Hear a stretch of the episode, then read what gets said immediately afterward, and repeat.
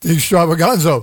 That's coming your way momentarily. But my purpose is to infotain you. That's my goal. That's my mission. I might not always succeed, but compared to most broadcasters, most so-called influences, the fucking people people listen to. Really? Does Joe Rogan really have 12 million listeners to every one of his podcasts? I don't fucking believe so. People listen to the likes of him and Tim Pool, and Alex Jones, certifiable bona fide assholes. When instead they could be listening to me. Go figure. Yeah, what's that old saw about uh, no one's ever gone broke? Uh, estimating the uh, the intelligence of the very average American. Sometimes I think the average IQ in this country is somewhere around 75. Half that if you're including MAGA morons. We're on shortwave At 6.160 megahertz and the internet. at johnlightning.com. WBCQ, Vermont to Salome, Yep. USA. Okay, what have I got to do now? I'm down to one mouse this evening on this computer. I normally have a couple of them so I could attack this computer from any angle, but uh, the mouse stopped operating right. Every time I try and scroll forward, the minute I take my finger off the mouse, it would start scrolling back. That's why I keep like two or three of everything on hand. Yeah, you're right. I could use an extra penis to do it. It's time for Johnny Lightning. No, no. Oof, ah, it's radio for consenting adults. Radio New York International, Pally.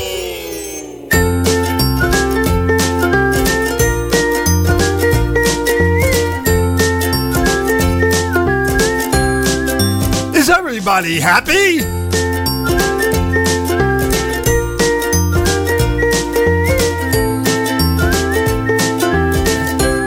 That's right. There's been so much news and so much of it depressing, particularly news about the uh, Palestinian Israel situation, which we will discuss in detail. I've done my homework. What about you? Yes, cheery, upbeat music, bringing you in to the fold here at RNI. This is Radio New York International coming to you live from New York City. So all those tents, the uh, descent of number one and number two, the used needles and the zombie-like fentanyl users falling onto you when you're riding the subway. Just another day in New York City, folks. And an interesting story today. I know this was just brought to my attention uh, from from a Sal email a little earlier this afternoon. A 300 pound California woman gave birth earlier today to an 18 pound baby. 18 pounds, mad oh! When her water broke, FEMA showed up. I think they built a berm around her. Took many hours. Hey, thank you all for listening and supporting our ongoing effort. This effort in quality radio is now in its 25th year on WBCQ, America's only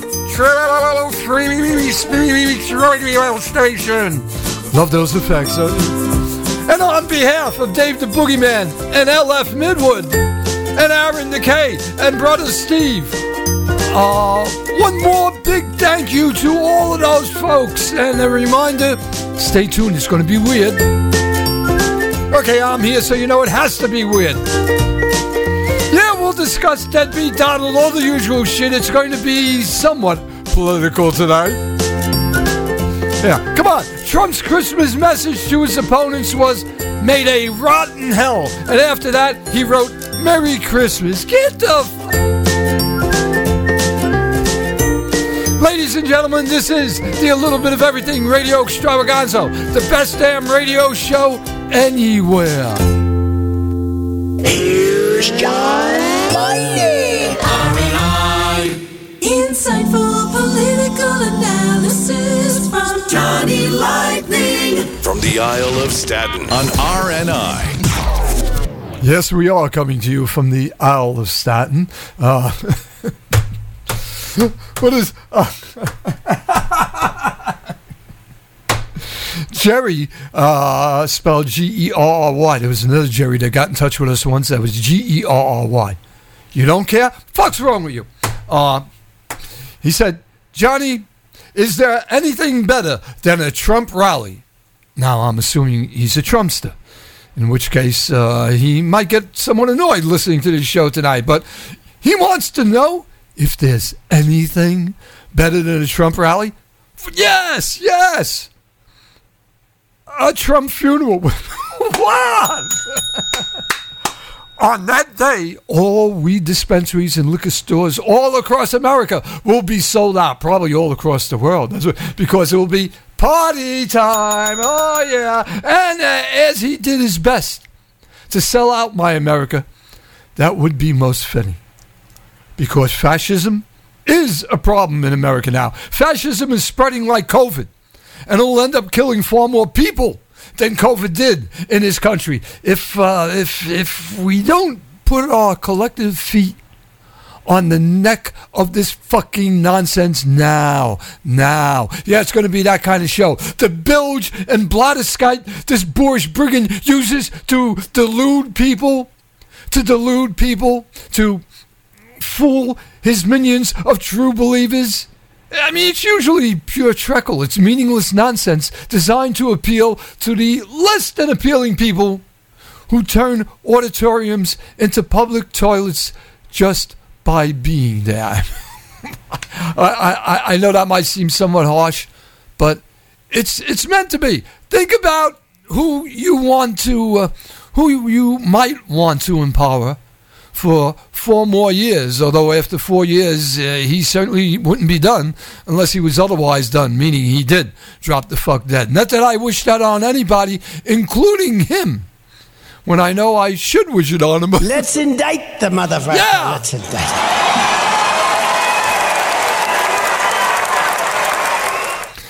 Yes, fascism is coming to America, and it's because of Trump, who, as usual, uses projection, always uses projection to see to it that his opponents, they're the fascists, they're the communists, they're the wackos, they're the ones that are going to take away your freedoms. The Democrats aren't. They're fascists. They're not. They want school boards. They want people to take your children and do things with your children that are not even speakable. What the fuck is he talking about? Do things with your children? Take your children and do things with your children that are not even speakable. See, that type of statement is one of the reasons why I fucking hate him. Because he will try and convince as many of his true believers as he can that simply by virtue, kind of, of being a Democrat, obviously you have to be a pedophile. You have to be a kid diddler. And if there has ever been a kid diddler in the White House, other than Bill Clinton. No, and even he didn't go after the underage, but Trump has history. Trump has history. It was something like, what was it? At least a, a dozen or so different women, uh, one as young as 13, who made claims against Trump for, uh, for sexual harassment. And none of them, none of them thought it would be favorable to them in the long run to try and take him on. And this is a guy who is uh, who is not at all cognitively challenged and who continues to believe, I guess, that uh, Obama's still the president. They uh, were interviewing him two weeks ago, and they said, uh, "What would you advise President Obama? The whole world seems to be exploding and imploding." And he said, "It's very simple. He should immediately resign, and they should replace him with President Trump." Brian, it's all coming through Iran, and Obama wants to. He doesn't want to talk about it. He doesn't want to mention. He doesn't even mention them in his statements. It's all coming through Iran. Well, you mean President Biden. So, uh, uh, but right no, now, I also mean Obama. what do you mean? I mean Obama and Biden, but I, I, Obama is Biden's boss. But I don't want you to think Trump is that stupid because he he apparently realized this week revelation that there are many languages spoken by many people on this planet. You have children going to school speaking languages that nobody even knows what the language is. What the, what the hell is that? What does that mean? Everybody that has a language, uh, I'm sure somebody else speaks it. There are many languages in the world. They don't even know what the language is. Nonsense. And they're sitting in classrooms, and there's no room for our students in the classrooms. Because Obamacare, as you know, is a catastrophe for American families. Almost had it done, but then John McCain voted it down after campaigning for 10 years to kill it. And as we all know, the uh, the statement he made a, a week or two ago, that is perhaps the most egregious, was the one he made uh, that, of course, referenced Hitler when he spoke about newcomers, foreigners to this country, poisoning the blood of our nation. We got a lot of work to do. They're poisoning the blood of our country. That's what they've done. They poison mental institutions and prisons all over the world, not just in South America, not just the three or four countries that we think about, but all over the world. They're coming into our country from Africa, from Asia, all over the world. They're pouring into our country. Nobody's even looking at them. They just come in. Uh, the crime is going to be tremendous. The terrorism is going to be, terrorism is going to be. And then we built a tremendous piece of the wall. Make them fear. Make them fear the unknown. Make them fear the newcomers. And Trump is doing it using this Hitler esque rhetoric, rhetoric uh, which he's, he's doing it intentionally. I, you, you would never hear him say, oh, I've been told I sound like Hitler, and I didn't mean to sound just like Hitler, because obviously he does. He does. That's what he wants. Yeah, they're poisoning the blood of our country in mental institutions. They're coming from all over. Let's be clear migrants poisoning the blood is purely Hitler rhetoric. Nothing more coming from this low-life scumbag, scumbag, scumbag who needs, needs to become president again so that he doesn't spend any time, you know, uh, in lockup, behind bars, where he, where, where he should spend the remainder of his miserable life, where he could, uh, where he can grow uh, even more doddering in uh, in relatively private. Although he thinks mentally uh, he's better now than he's ever been. I think I'd know it, but I'm 100% up here. I feel I'm better than I was 25 years ago. I think I'd know it. I think I'd know it. I really, maybe you, maybe you know it, but you don't want to know it. You know, that could be also like that. But I think I'd know it, you know, when you say. Total gibberish, like uh, like some of the statements he made. Uh, was it two nights ago? When he goes off script, look, that's what people are there for. You can always tell when Trump is reading because he sounds like he's reading. But uh, when he's going off the cuff, that's generally when his people like him best, and that's generally when he sounds the stupidest. Over the seas, and it comes right over our land. What, what is he talking about? And about? then they want us to have clean. I say, wait a minute, we, we're going to be clean, but it's all flying. Just remember that. Does that make sense? Huh? In other words, it's all coming through the currents, through the air. It all comes. You can, they can name it. They can say exactly where it's going to be and when. the stable genius. The stable genius that is so stable, so knowledgeable that, uh, well, I learned something the other day about magnets and magnetism that I never knew before. They had an almost billion dollar cost overrun on the magnetic elevators. Think of it, magnets. Now, all I know about magnets is this. Give me a glass of water. Let me drop it on the magnets. That's the end of the magnets. Why didn't they use That's the end. That drop magnets in water, and that's the end of the magnets. Give me a glass of water. Let me drop it on the magnets. That's the end of the magnets. Why didn't they use John Deere? Why didn't they bring in the John Deere people? Do you like John Deere? I like John Deere. when did John Deere, known primarily for making farm equipment, when did they start manufacturing elevators? The answer is they haven't. they haven't. More gibberish from this idiot, from this moron, by this Toto Galvon, who also uh, serenaded the crowd the other day with this piece of useless information. First they say, Sir, Sir! how do you do it? How do you wake up in the morning and put on your pants? And I say, Well, I don't think about it too much. I don't want to think about it because if I think about it too much, maybe I won't want to do it. But I love it because we're going to do something for this country that's never been done before. Because this country is finished if we don't win. This country is finished. We've been hearing that since 2016. And what did he do?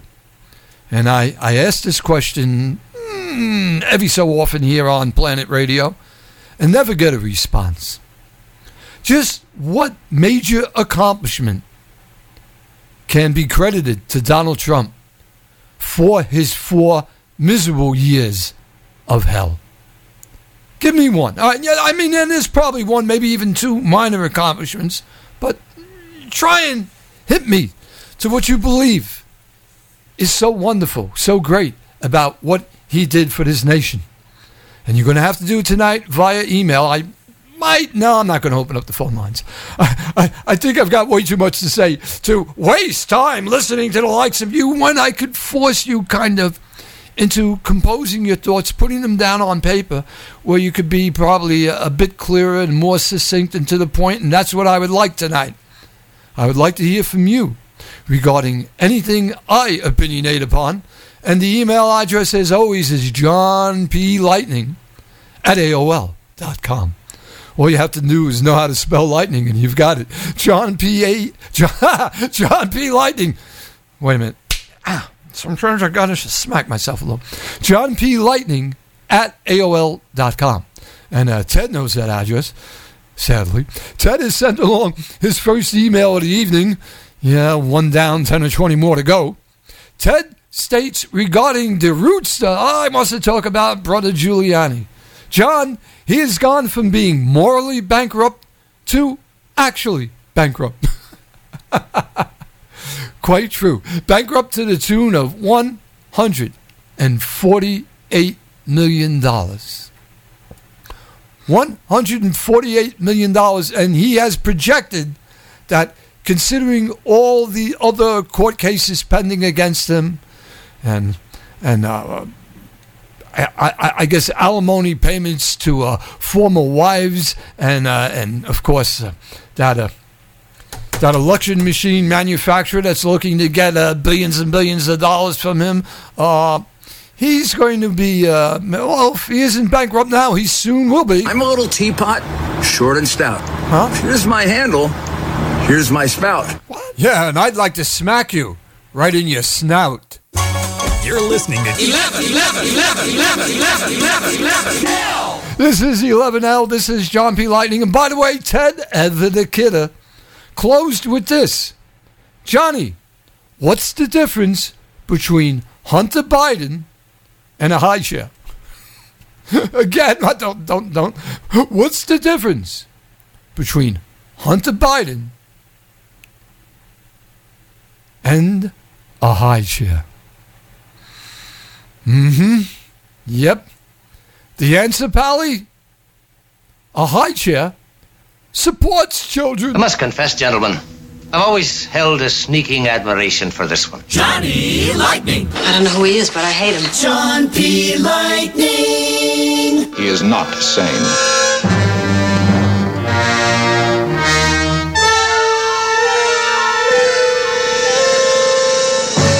From John Lightning, who met Nomad. I am Nomad. I am Nomad.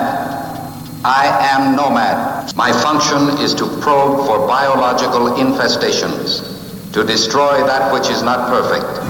I am Nomad.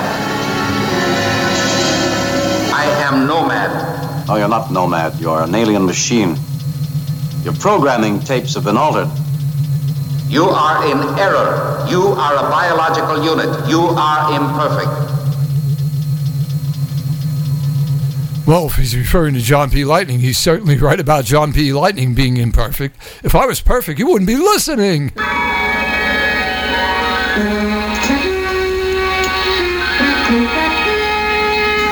Specimen gathering mission on planet Alpha 177.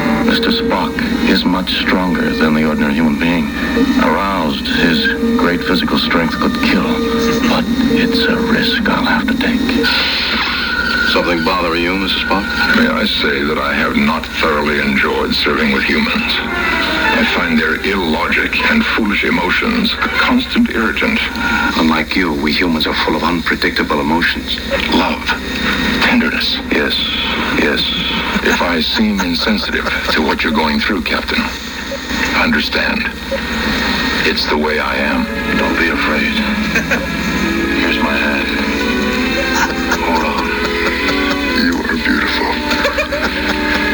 More beautiful than any dream of beauty. What is your point, Mr. Spock? What's going on? I love you. I love you. Kiss me. You out of your mind? Prospect appeared quite attractive to you a moment ago. You don't really want to hurt me, do you? Put that thing away. No, I don't think so. No, I can. It's painless and quick. Entry made by Second Officer Spock. Possible we may have hit the wrong entry point. Yes. Very well, Captain. Try again. What are you waiting for? Hurry! Bury the hatchet. An appropriate choice of terms, Captain. I feel so weak. I'll be glad when this is over. Believe me, Mr. Spock. It was painful. In more ways than one. Thank you, Mr. Spock. Let's go with John Lightning on WBCQ. We are the planet.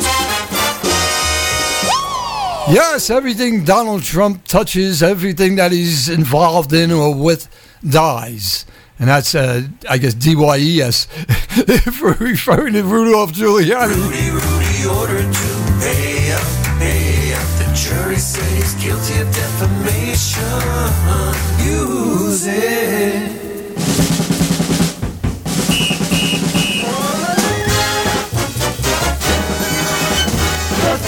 Most people to. 11L RNI. John P. Lightning. Yes, from America's mayor to keep him the fuck away from me. Rudy Giuliani filing for Chapter 11 bankruptcy in New York. He's listing debts of up to $500 million, assets of up to just $10 million. This comes just one day after a federal judge ruled Giuliani has to immediately pay that $148 million that he owes to two former Georgia election workers. NBC's Ken Dilanian is following this for us. All right, Ken, I just got my hands on this. It's pretty thick. I haven't gone through all of it. Walk us through this bankruptcy filing and what it means. So the main debt that he lists in this filing, Chris, is the $148 million he owes to Ruby Freeman and Shaye Moss, and that appears to have been the tipping point here. He also owes more than a million dollars to some uh, lawyers uh, who are suing him, and he lists some other theoretical notional debts that could occur in lawsuits where he is a defendant. For example, Hunter Biden is suing him for defamation. Uh, Smartmatic, the voting company, suing him. So, so he he's listing potential debts, uh, and and that goes up to. $500 million, but Oofa. is likely not dischargeable in bankruptcy because it resulted from willful and malicious acts, which are not subject to bankruptcy protection. So, whatever happens with this reorganization, tipping point here, he also owes more than a million dollars to some uh, lawyers uh, who are which are not subject to bankruptcy protection. So, whatever. Wait a minute, that's what I wanted to replay. Hold on, $300 million, stand by. Is likely not dischargeable in bankruptcy because it resulted from willful and malicious acts.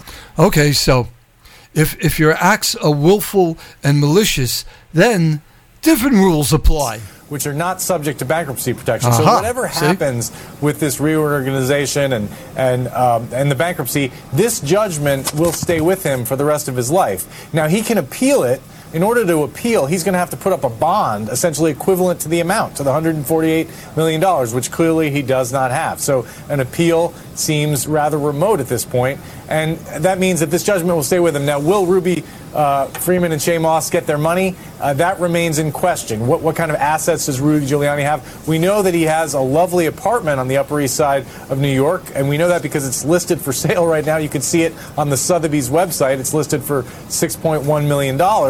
Um, so, to the extent that that is for sale and there isn't a debt on it, if, if he uh, makes some money from that, that essentially could go to some of the people, some of the creditors here. But uh, it's a long process that's just beginning, um, and it's a huge downfall for somebody who was once called America's mayor and who made a lot of money as a private lawyer, uh, but whose financial fortune started to dwindle once he began working for Donald Trump. Of course. And uh, too late for you, scumbag. Rudolph Giuliani. Not on. Yeah, that that that, that guy, uh, old and in the way, is, is is not just the name of a bluegrass group. That's that's what Rudolph Giuliani has become. And I know because I'm somewhat old myself. Matter of fact, it was today uh, that I read online that the uh, the age of the average American, the average American, only lives only lives to the age of 73 Mm, which puts me real close to the end of the fucking line. So I shouldn't even pay any attention to that, particularly as I'm relatively healthy, although my back the last couple of days, thank goodness for ibuprofen. Uh, If it gets any worse and I had to take any real drugs, see, I've never wanted to be in that position. I never want to be in a position where I have to be on some type of maintenance medication that's necessary to uh, to keep from uh, having chronic pain. Other than the chronic pain of doing the show, you know, as a little bit of everything radio extravaganza, Pally. Wonderful RNI. Happy New Year. Let's get some pizza. Let's get some burgers. Hey, kids, I know. Let's get some fungus. Yeah! Do you want some mushrooms? Mushrooms. Or some spores? Munch some mildew. Yeah, mildew. You'll want more. Everybody. Just Come on down to the fungus hut. Say, when you get that craving for mushrooms, molds, or any kind of parasitic lower plant life that lacks chlorophyll, come on down to the Fungus Hut. We have deep fried toadstools, mold shakes, and for dessert, hot mushroom pies. No thanks. We'll just have a big bucket of fungus. So come out of the sunlight and discover the dank, musty world that's popping up near you. So get out of that fast rut. Come on down to the fungus. The fungus hot! The Fungus Hut. It's fungi licking good. John P. Lightning, a little bit of everything. 11 LRNI on the planet. Only here. WBCQ. Only on the Q, WBCQ, where uh, we continue to make fun of uh, of the uh, the former guy, number 45. And we have 45. We have 45 trans disabled women of color here for you at people you probably don't want to fuck.com. That's a new new dumb website, dumb line. Shouldn't have done it. Hold on. First uh, time this evening, I have to uh, live take a drink so I can continue to chat at you. Mm. Ah. Deer Park, that's good water. Yeah. Here at 11L Radio New York International, the primary difference, I would like to think, between what we do here and uh, many, not all, but, but many shows, uh, many uh, radio shows and podcasts do is uh, they tailor the facts, they tailor the truth to fit a specific narrative, at which point the truth no longer is. And one should not have a platonic relationship with the truth ever. Ever. You have to get fully involved, friends. You have to get fully involved. You have to make the truth really mean it. Yeah, you have to really love the truth. You have to have a heart on for the truth. Unlike uh, most Republican twatwaddles who really don't care. And also Trump supporters overall. And again, yes, I know some, and they're fine, uh, generally honorable, kind, gentle, generous people who have shitty politics. And that flies against the uh, the the potential fact regarding some pundits that uh, that there are only really two types of Trump supporters. And the primary group would, of course, be his cultists, uh, the Rubes, the Marks, and they are wholly unaware that that is all they are to him. And that is the certifiably stupid 20% give or take of those hardcore maggots who support their support of deadbeat Donald would not waver if if Jesus came back if if he shot Jesus Christ on Fifth Avenue because you know he was going to St Patrick's Cathedral. Uh, to, to to what? To take communion? To eat himself? I don't understand my, what might have been going on there but yeah he could shoot Jesus Christ on Fifth Avenue and his supporters would be like they'd be cool with that that's one type of Trump supporter. The other are those who know, who know the truth. They know who they're supporting. They know the truth about who and what he is. Mm, but they support him anyway because his politics is theirs. And his political enemies are also theirs. And of course, they love him. They love him for attempting to own the libs and keep them out of power. They have, they've got to keep the Wokies down. And, pal, if that means supporting an autocrat, a man who seeks to be our dictator, not our president, you know they're fine with it. And that's because their guy, you know, with, with that power and position, having their guy in that position, fine by them. Because for them, a dictator would likely be good for business.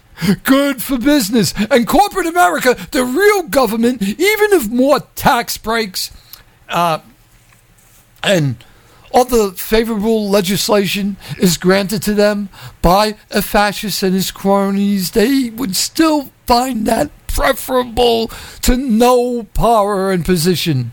And of course, libs in charge. They'll pay their fair share. Those motherfuckers will pay their fair share the same day that people across the planet say, bacon? Ew. Who'd want that? Oh, no bacon. No, no, no.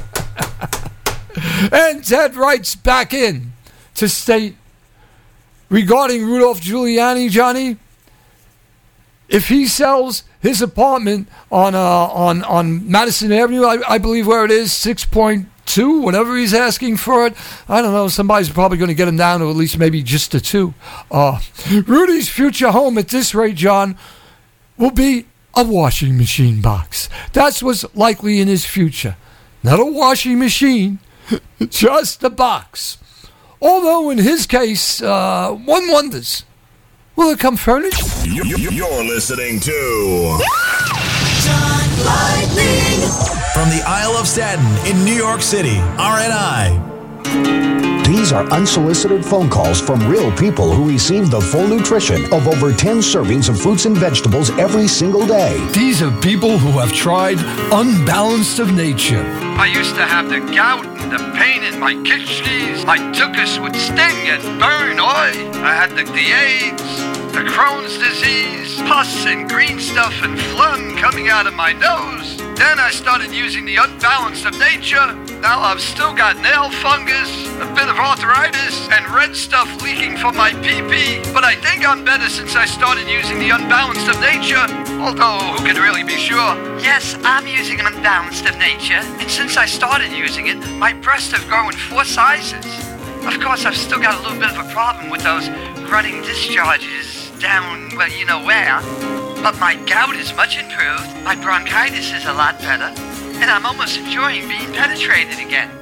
Thanks, Unbalanced of Nature. Unbalanced of nature is not guaranteed, not guaranteed to do anything at all.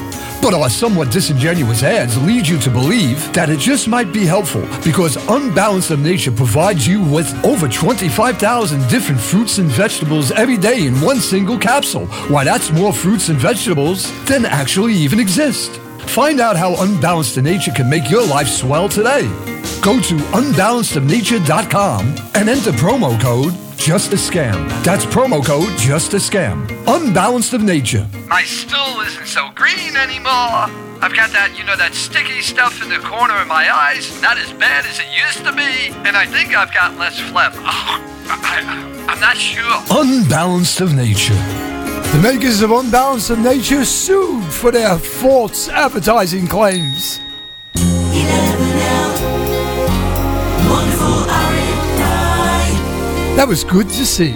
So, Wayne LaPierre, head honcho of the NRA, well, he was head honcho. He resigned. Another corrupt cocksucker. Seems he's been stealing from the NRA for a while. Yeah, after he put in About 30, man. years.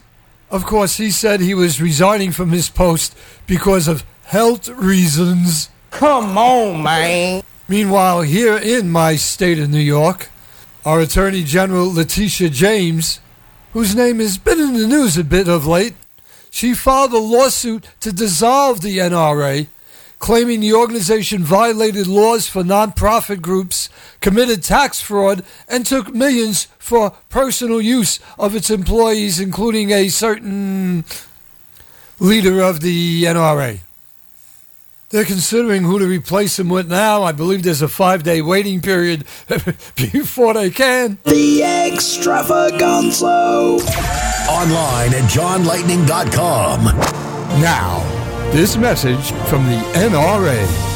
The Constitution does not decree the right to keep and bear arms. It says the right to keep and bear arms shall not be infringed. The NRA believes that America's laws should be obeyed, and we will defend the right to bear arms. By any means necessary. We will not be docile for our oppressors. Right. I'm sorry, you're with the NRA? Yes. Yeah. Is there a problem? Of course not. The NRA thinks everyone should have guns. Yes, all my brothers should have guns. And we will not rest until we are roaming the streets heavily armed. Absolutely. Our numbers grow daily with every hate crime or case of police brutality.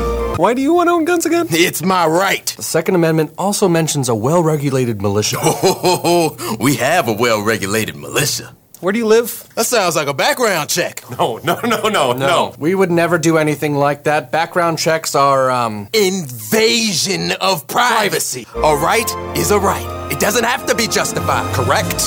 That's right. Absolutely. And it is my right to defend myself against a racist government. Whoa, whoa, whoa, whoa, whoa. The government for sure overreaches and we hate them, but they aren't racist. No, I wouldn't go that far. You would if you came from where I come from. Okay, let's just show a little bit of control with the gun. Gun control is not necessary. What we need is gun education. You see, this trigger right here, the slightest pressure from my finger, I could send enough bullets to rip your body in half. What do you need that thing for? Hunting. Hunting season is over, man. That depends on who you hunt. Who you're hunting? Was it? You said who? Yeah. From my cold, dead hand. John P. Lightning. It's 11 L R and I. Join the NRA. Shoot your gun today. Have yourself some down home Christian fun. Blow your friends away. We'll back you all the way. Defending your right to own a gun. When you think of all the benefits you're getting, life will be sweeter when you pack your heater and carry a license to be deadly. Come on and join today. It's the American Aim for the knees, aim for the chest, and always aim for the head in case they're wearing the vest. Sharpen your skills to kill for fun. We'll be there to defend your right to own a gun. Come on and join today, and you'll be proud to say you're a member of the NRA. This is 11L RNI, a little bit of everything for you. It's time for Let's Go Bird Watching with the NRA. There it is. You hear that? The love song of the North American yellow-breasted two-button nuthatch. Chip, I see him. Oh my! Oh good! Oh my God! Oh oh good! You oh, can have the oh, drumsticks. Oh. Join us again for Let's Go Bird Watching with the NRA, where birds not only sing, they sometimes scream for help. Hey, listen. He's John Lightning, red, white, and blue. Make sure New Year's resolutions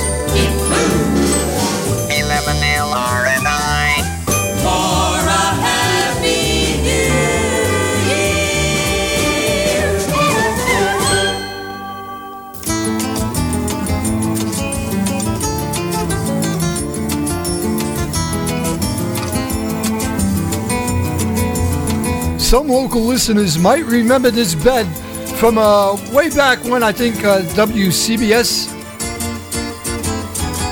or maybe it was WINS, used to use this as, as a bed behind uh, their community service spots or something. And I always liked this bed. It's uh, Jose Feliciano on the guitar, and I do not play guitar, but I am a big fan of guitars, which is why most every band that you ever hear me play features guitars because it's my favorite instrument.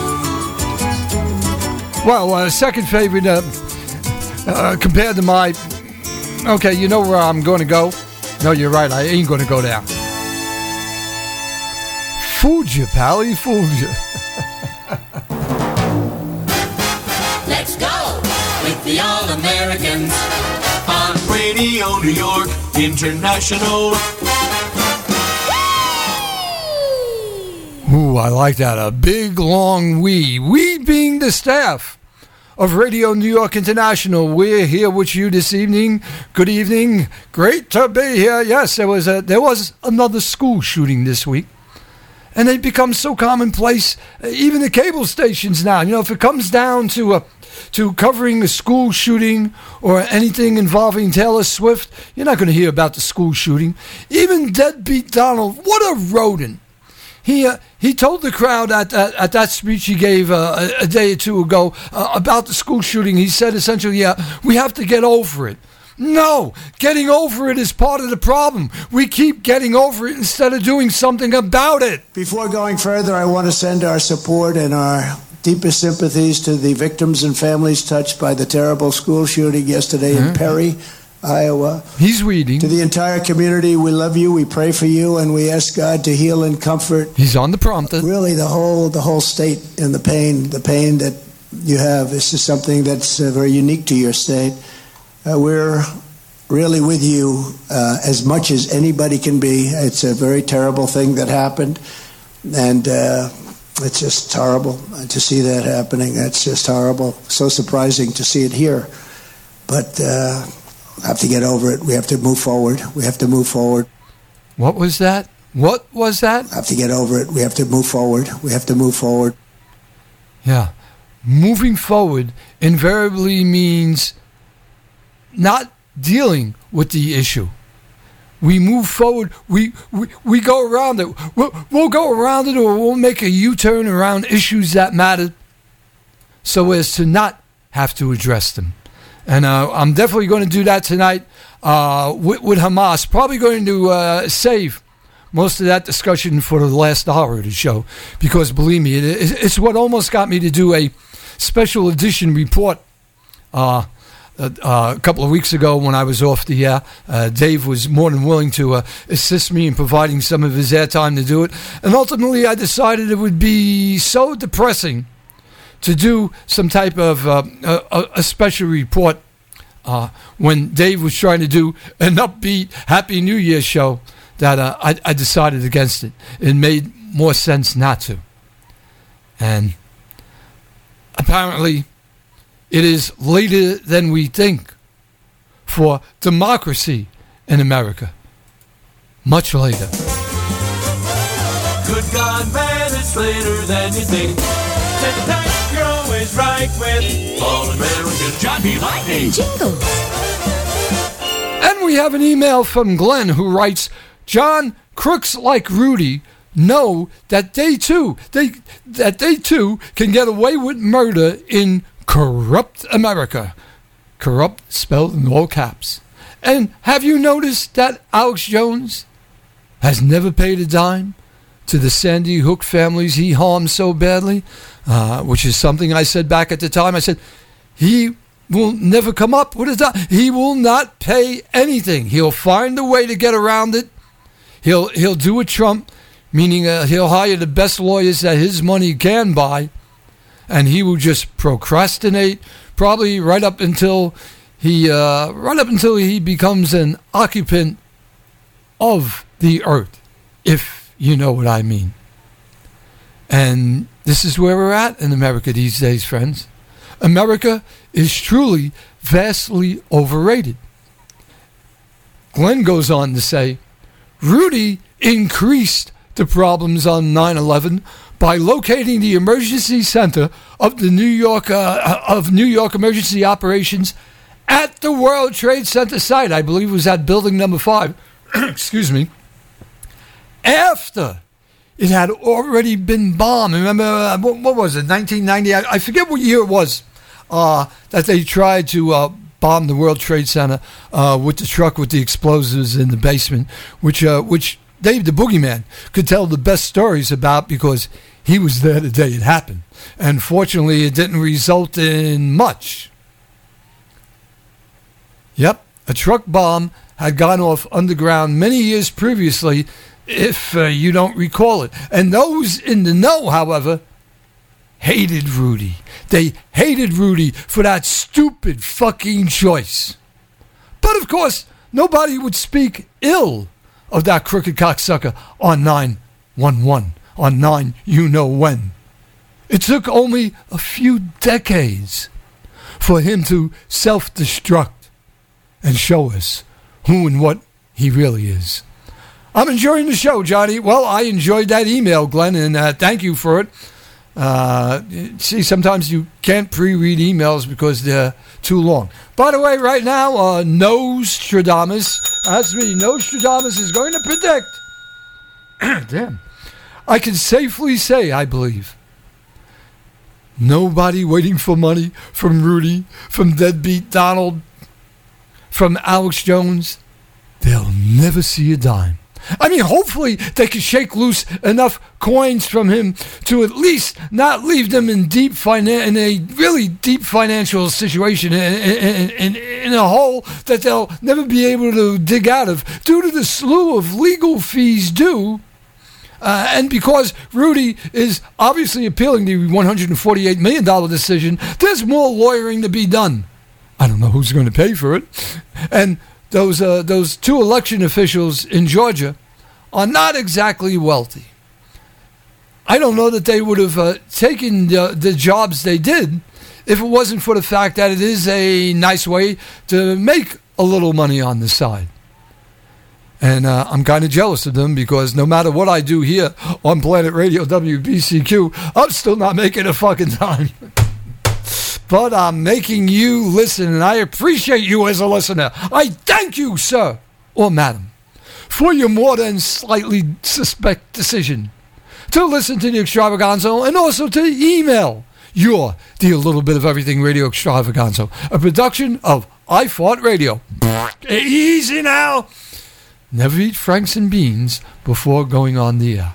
Because here at Radio New York International, we're all about democracy over dictatorship. We favor freedom over fascism. Yeah. Decency, too. That's important. Decency over dictatorship. Yeah. Decency, democracy, and freedom over dictatorship and fascism every fucking time. And by the way, Pally, by the way, there's a reason Trump always complains about the deep state, deep state. It's the institutional people in our government who keep the government orderly. They're people that I believe to be loyal to the country. And that was their problem. They were loyal to the country rather than loyal to the president. Let's see, who else do we have to? Oh, there's so much. Uh, Vivek, uh, Vivek, uh, Vivek, I just renamed him. Vivek uh, Radhaswamy. Uh, he, uh, he, he uh, essentially said this week uh, that the Capitol riot was, and you know he's a Trump sucker, an inside job. And you know what? He was right. It was an inside job. I mean, uh, have any of you forgotten who was president on January 6, 2021? Guess he was right about that. And I guess you are a suspect in your decision to listen to the extravaganza. And Ted, please stop. All right, maybe not. I, I, I wanted to have a bad one liner at this point in the show because I don't think I've done one in at least five minutes. And Ted responds with the following Why tonight? Why at all? I don't know, but he sends this along. John, why is Ginger Baker like a cup of coffee? Yeah, I'll repeat it. Why is Ginger Baker like a cup of coffee? The answer? Because they both suck without cream. Holy shit. It's John P. Lightning. First with music. And this particular piece of music, a personal favorite of mine, I enjoy this song so much I might play it twice this evening, despite the fact that it's a tad long. This is Russell Smith and the Amazing Rhythm Aces, and a song from, uh, what was it, their second or third album? Oh, it really doesn't matter. What matters is this song is really good. Standing beside the ocean, looking across the water. Everything's beautiful here, but still don't feel like I oughta. Things we wanted not so long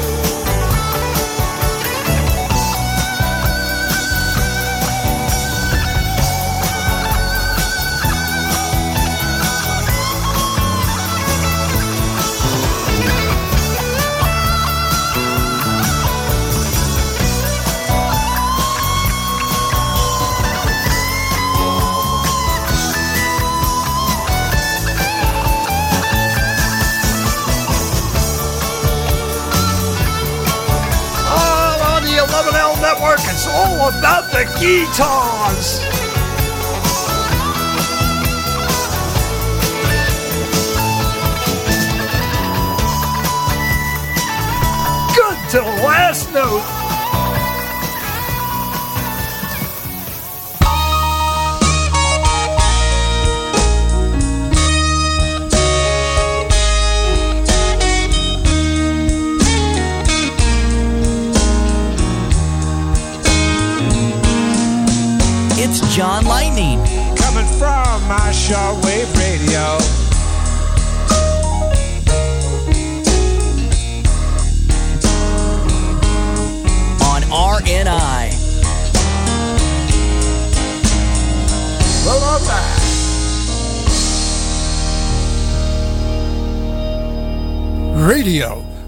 keeping it real difference. I don't believe I said that. How stupid that phrase always was. If we're keeping it real. Yes, I believe George Carlin said, yeah, real fucking stupid. We heard the amazing Rhythm Aces. I've long loved that song from their third or fourth album in 70, who the fuck knows when. That's right. Years don't count, John. 1975. One does not have to mention, one now should not mention what year a song came out if that year was like a considerable number of years ago, like maybe from the 50s, 60s, 70s, even 80s now. Don't mention I came out in 1975. It'll make the song sound old. Yeah, but the song itself sounded fucking great. Yes. But I agree, you shouldn't have to sell songs on the basis of when it came out. I'm just one of those guys that likes to know. So I'll often mention it. But I don't do that, uh, that oldies, uh, that it has to sound like it's an oldies station style radio. Because there are still uh, numerous 50s, 60s, 70s oriented, mostly primarily internet music stations that present the music in such a manner that it sounds old. You'll have some ancient DJ doing a rap like this. Yeah, baby, remember drive-in theaters? Poodle skirts, doing the twist while wearing a hula hoop? Nobody wants to hear that anymore. That's right. There was a time when that kind of, with taking you back in time and presenting the music as though that song that we're playing from 1963, well, we're playing it as if we were playing it in 1963. There was a time when that style of radio made sense, which was primarily when most of the people that wanted to hear that style of radio was still alive. now, when you've got good music, regardless of how old it is, if it's good, if today's kidlings would like it, might like it, why present it in a manner that will turn them off immediately? Poodle skirts, dogs who are wearing skirts, it'd be meaningless to them. Because good music will always transcend the age of the music. Well, for the most part. And I played that amazing Rhythm Aces song because I love it. And that guitar break at the end of it, it's just, it's just you know, the right notes. When you play the right notes, you don't have to be fancy. You know, you can go on YouTube and find videos of six year old kid guitar players that are like, holy shit! How could he possibly be playing that well at his age? But it seems there are uh, numerous savants out there. And they can all play well, or uh, to a great extent, what passes for playing well in recent decades has been playing fast you know, squashing a whole lot of notes into 30 seconds when perhaps uh, some less notes, uh, and in particular, well placed quiet sections. You know, uh, that, that, that old saw about the notes you don't play are as important as the notes you do play. Well, it's an old saw because it's true. It doesn't have to be. It doesn't have to be fancy. It just has to be the right notes. And some guitarists uh, have a feel for what to play and when to play it. And I mention that in part because our very own boogeyman, Dave the Boogeyman, The Boogeyman. always sending me music files through the mail, and most of them are good to fantastic. And he sent me a song by the Three Suns. Can't say that I ever heard of the Three Suns before. And an RCA recording was issued on a RCA 45 back on, I believe, 1957. A song called Wailing Guitar. And yeah, boy, does the guitar on this cut well. And at times it competes with a sax and an accordion. but it works.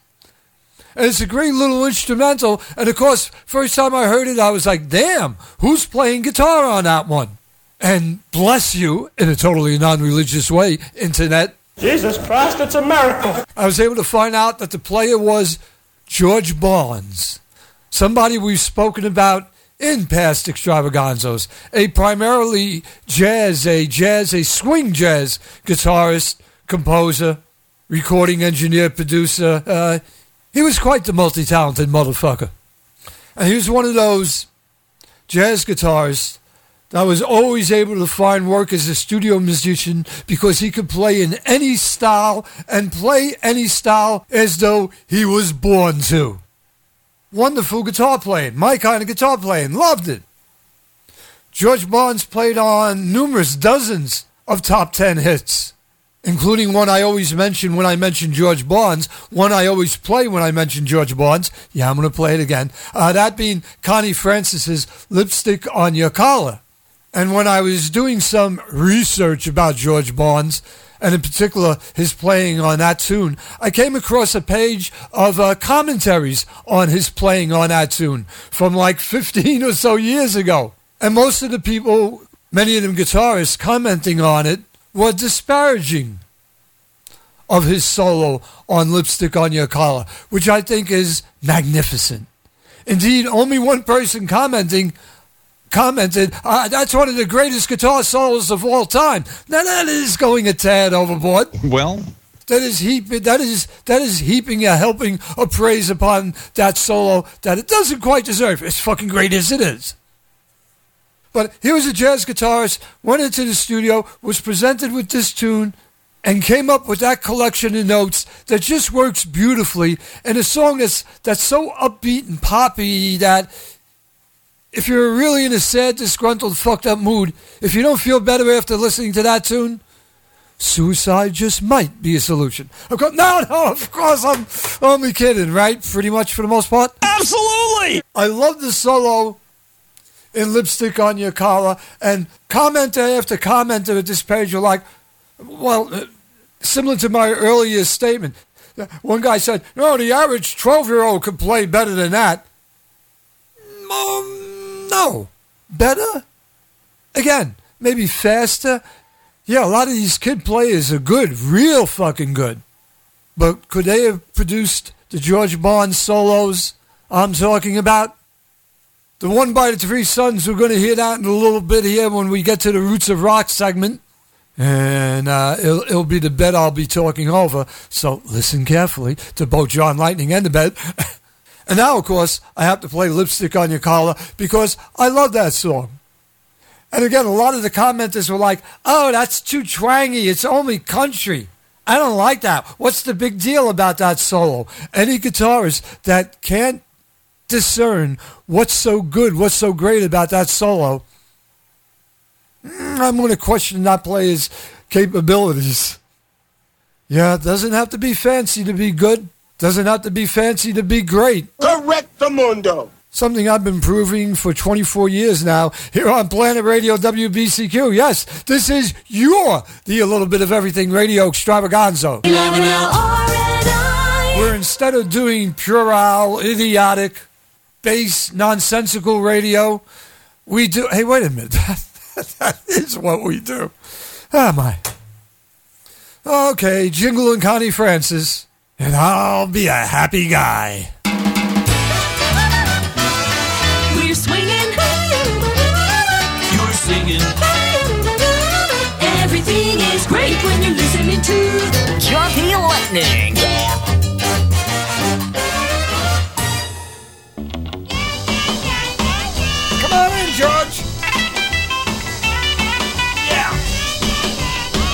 Right notes.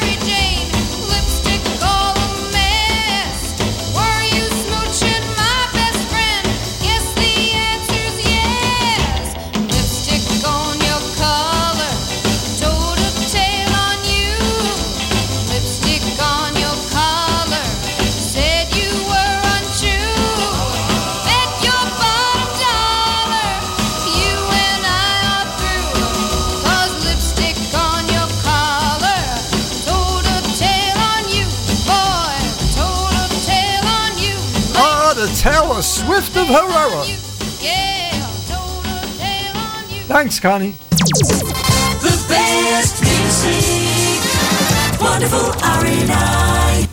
Let's get some pizza! Let's get some burgers. Hey, kids, I know. Let's get some fungus. Yeah! Do you want some mushrooms? Mushrooms. Or some spores? Munch some mildew. Mildew. You'll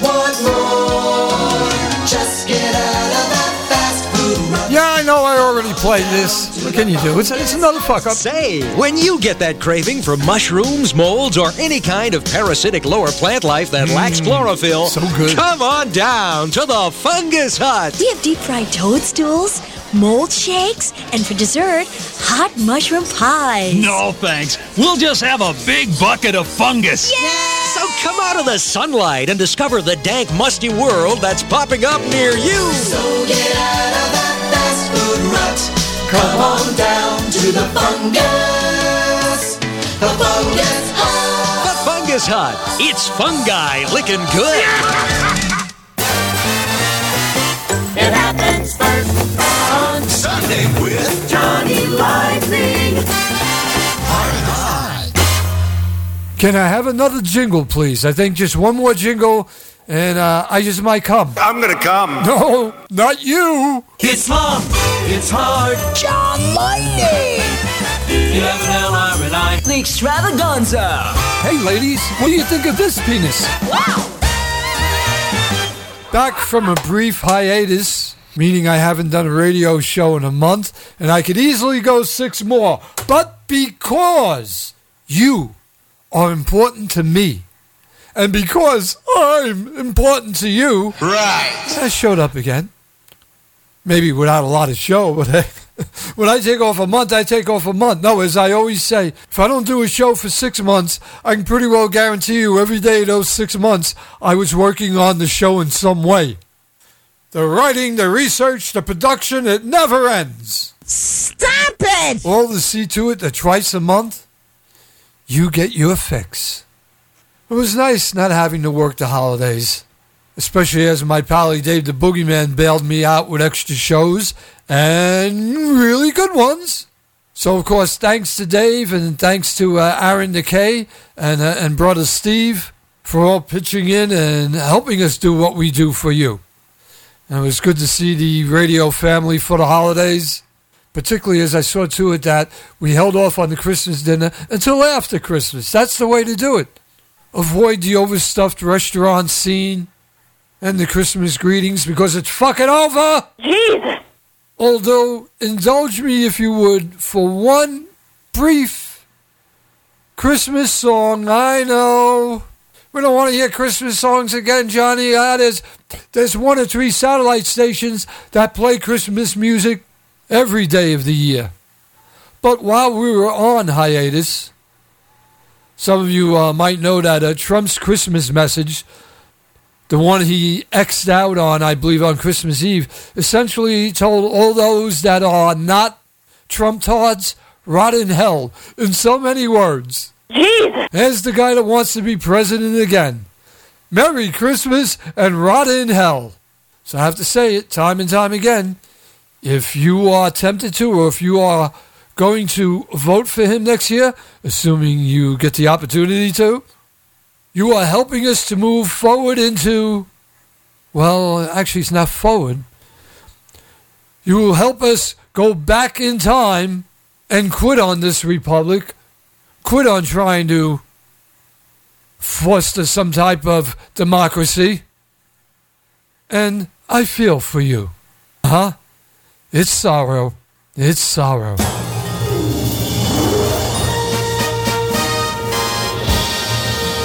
This is the 11L Network, Radio New York International. Living his life without his wife, she's nowhere to be seen as he sits all alone and eats supper. Posting all night to the alt right, Adderall and caffeine is the fuel that helps him persevere.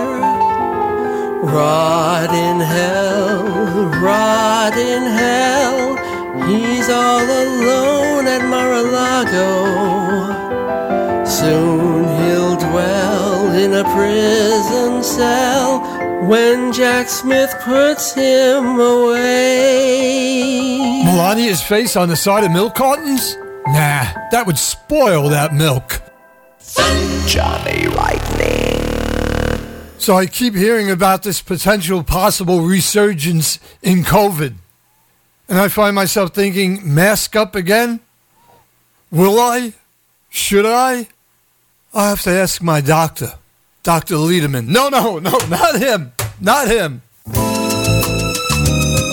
In this time of crisis for the world, there's only one place to go for COVID 19 medication. Hello, I'm not a doctor. I'm a paid spokesman for Covidia. Covidia.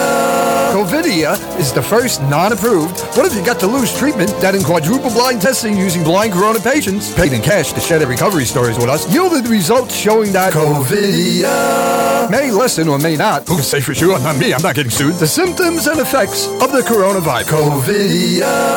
Covidia may not cure your COVID 19, but at least you will have been proactive in your own treatment, even if you die. Covidia. Try it, you'll like it.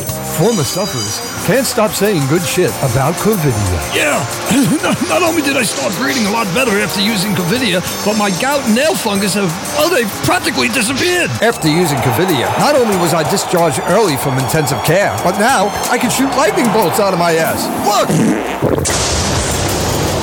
Covidia. It may lessen the effects of COVID-19. May lessen, and it may promote recovery from COVID-19. According to doctors, we pay well. Covidia. Don't take Covidia if you suffer from any of the following. Seizures, blood clots, heart palpitations, trouble breathing, and soft stool. Covidia is not licensed or approved, except by Dr. Mom. She knows. Oh yes, she knows Covidia can help. Can help. Side effects of Covidia may include diminished bank accounts, having to listen to our commercials, and a miserable but relatively quick death. Covidia. All natural Covidia. So, get off that respirator and on Covidia. Covidia. Do not ask your doctor if Covidia is right for you, unless he's on our list of approved doctors. And for ease of use, Covidia now comes in chewables, capsules, and suppositories. And soon to be available, Covidia vapes. Covidia. Covidia. What have you got to lose? What do you have to lose? I'll say it again. What do you have to lose? Learn more about Covidia and download some sweet Trojan viruses by going to our website, placebolabs.com slash Covidia. Stop social distancing fast. With the all natural, prove otherwise, Covidia. Covidia. Music, news, and fun with John Lightning on WBCQ. We are the planet. Oh, hi. The National Association of People Who Can't Stop Using Their Cell Phones disagree with the conclusions of a recent study that shows frequent use of cell phones causes a slowing of brain activity. And we were.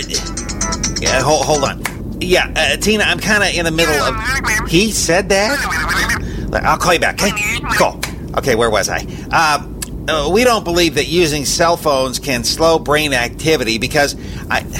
I gotta call Tina. Hold on. Tina, hey, so he said that about me? Where was he? I'll blow it out your shorts, pal. Oh, Tina, I got another call coming in. I, I think it's him. Yeah, I'll call you back, okay? Yeah. Steve, dude, uh, can you hang on? I gotta finish this thing I'm doing. Anyway, we are not slow brain, and I. Oh, crap! Steve, I'm gonna have to call you back. This announcement paid for by the National Association of People whose cell phones are more important than their health. Tina, you're never gonna believe who I just ran into. It's fun on AM with John Lightning. The planet WBCQ.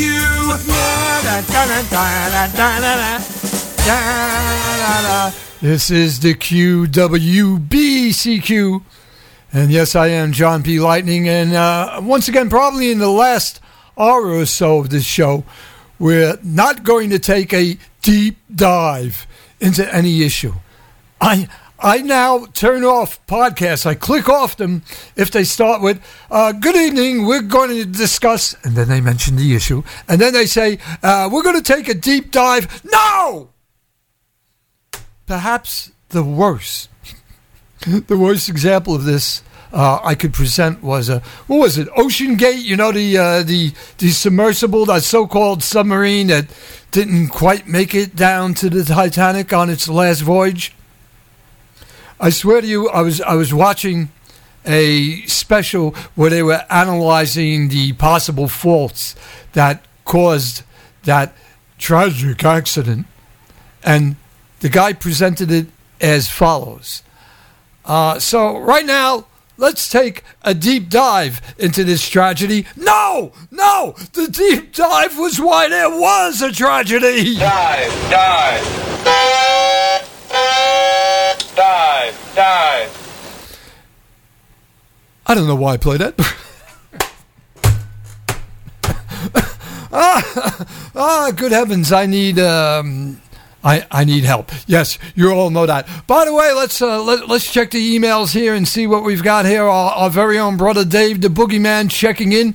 He's on an Amtrak auto train.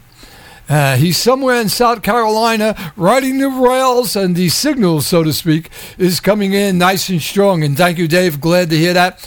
Mitchell checked in. Always good to hear from him. And he states, uh, what is this? Helen Keller's sex toy collection is now on sale at Sotheby's. I'm, I'm not going, not going to take that any further. Brother Brad checks in to say, you are barely there on 6.160 here in Massachusetts. And what are you going to do? That's uh, that's what the internet's uh, the internet feeds are for, uh, courtesy of you and Larry, sir. He writes. I am wondering if the dropouts or inconsistencies previously experienced by online listeners is still happening and is still happening. Well, uh, I've gotten no such reports tonight, so I believe everything is fine. Uh, Brad goes on to state, uh, it turns out that the feed cable to my building was waterlogged. Hmm. And it got changed out last week. So now that that's fixed, I wonder if the problems are gone. Uh, they seem to be. And about guitar players being old, Brad states, I am 67 and still play every day. And wants me to check out a group called the Floons. The I never heard of the what, what the what the fuck are the Floons? let's see, the Floons are a uh, are, are a group. Uh, well, they they have a website and they have a a bunch of clickable music links.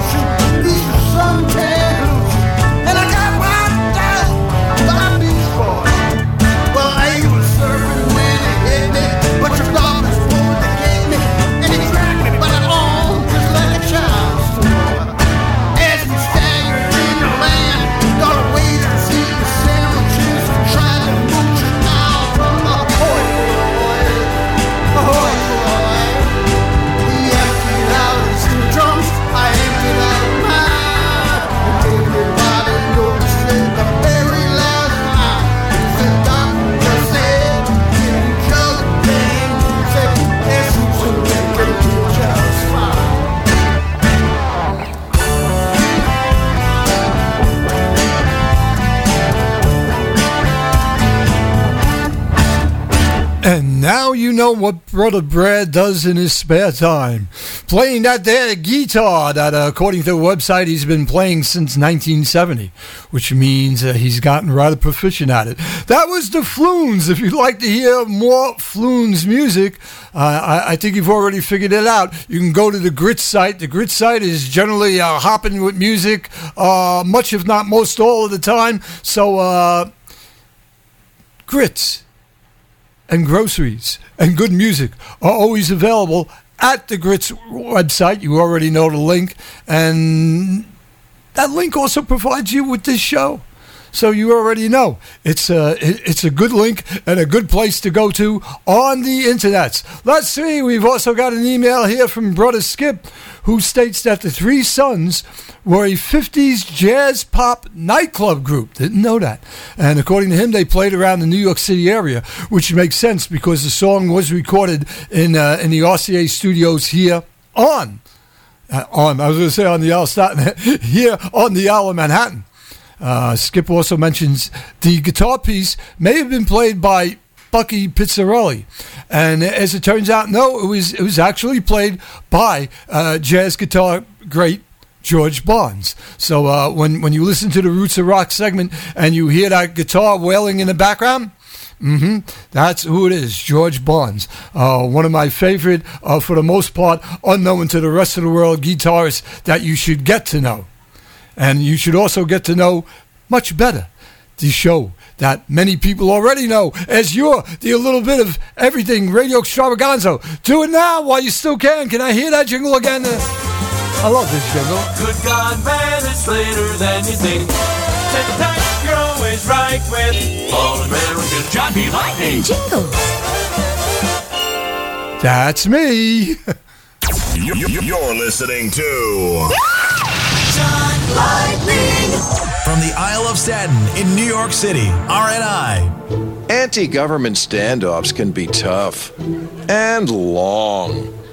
How many times has this happened to you? You're in a prolonged shootout with tyrannical government forces of the New World Order when, whoops, you've got to go.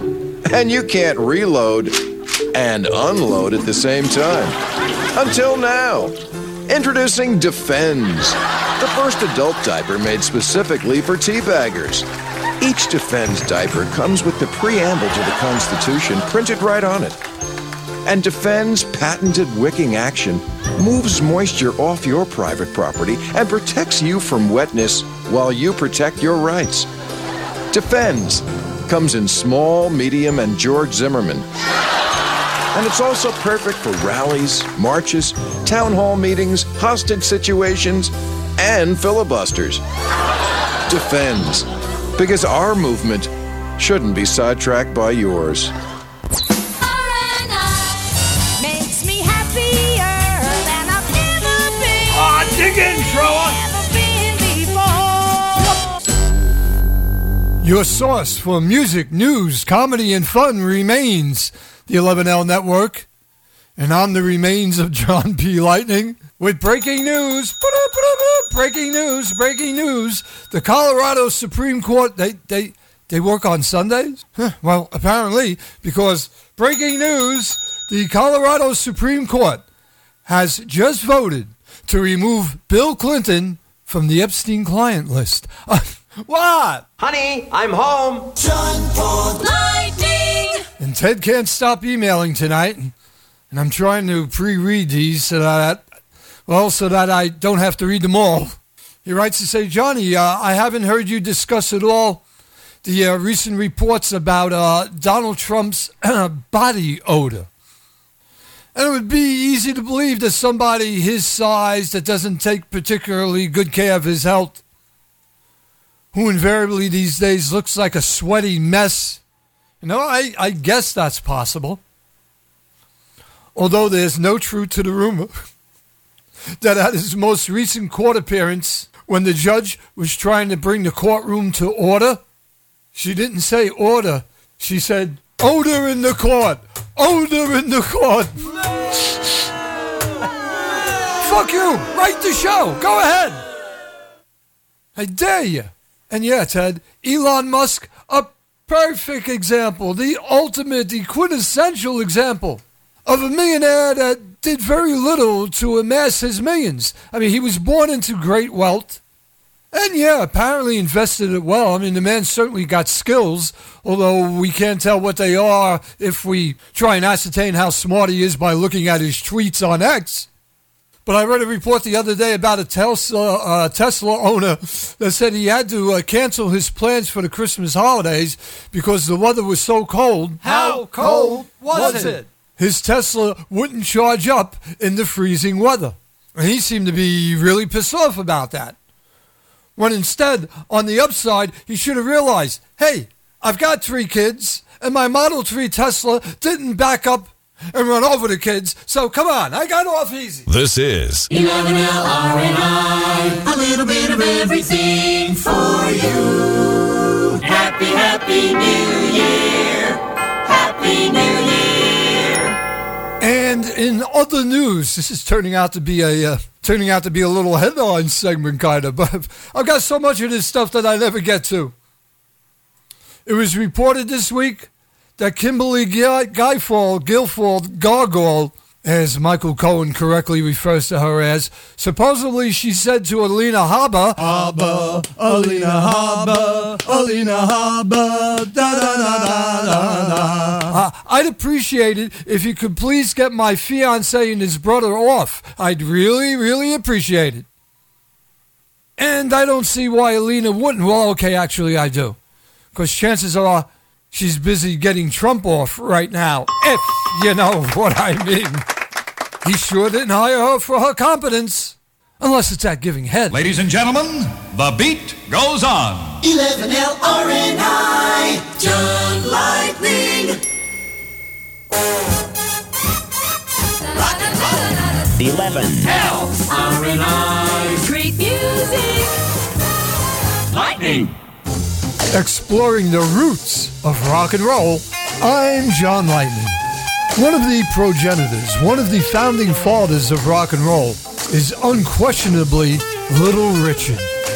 Richard Wayne Penniman was born in Macon, Georgia back in December of 1932, finally leaving this party in May of 2020.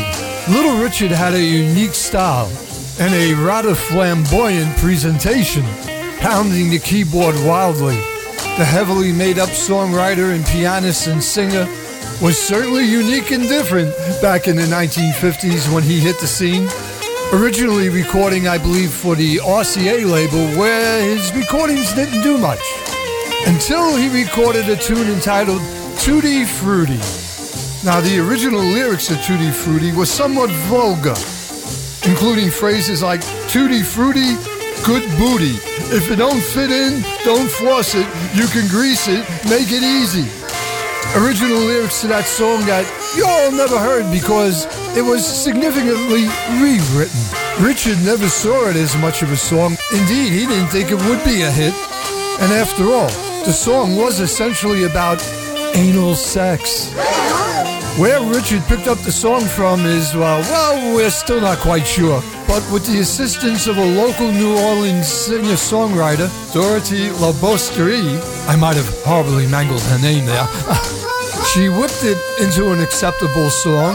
And by the time Richard had put a band together in 1953, he was singing Tutti Frutti, uniquely dressed, with his unique hairdo, and of course, enough makeup to definitely stand out among the other performers. Richard recorded Tutti Frutti for the Specialty label, and his producer Otis Blackwell decided to record the song at Cosmo Matassa's J&M Studios in New Orleans, featuring many of that label's great session musicians. Otis Blackwell heard Richard playing around with Tutti Frutti during a rehearsal session and realized with his risque lyrics it would need a little cleaning up, which Dorothy provided. Indeed, she came in with the words about 15 minutes before the recording session was about to end, and it took but three takes to produce an all-time rock and roll classic recording in September of 1955. The song got picked up by local New Orleans area DJs, and well, it was just too up tempo, too upbeat to not get lots of airplay and become a hit. influencing, of course, many cover versions. Covered by artists such as Pat Boone, of course, Art Mooney, the Four Jones Boys, and perhaps the most important remake, mm-hmm, Elvis's remake in 1956. Tutti frutti, oh Rudy. Tutti frutti, oh Rudy. By the way, I should note that Little Richard went on to record several more versions of Tutti Frutti, and as covers go, uh-uh, none of them could compare with the original. And there's little doubt that Little Richard's successful flamboyance brought a lot of talent out of the woodwork. Indeed, according to James Brown, seeing Little Richard singing Tutti Frutti and getting over, I went down to the WIBB radio studios to do a demo of my first hit, Please, Please, Please, after watching him.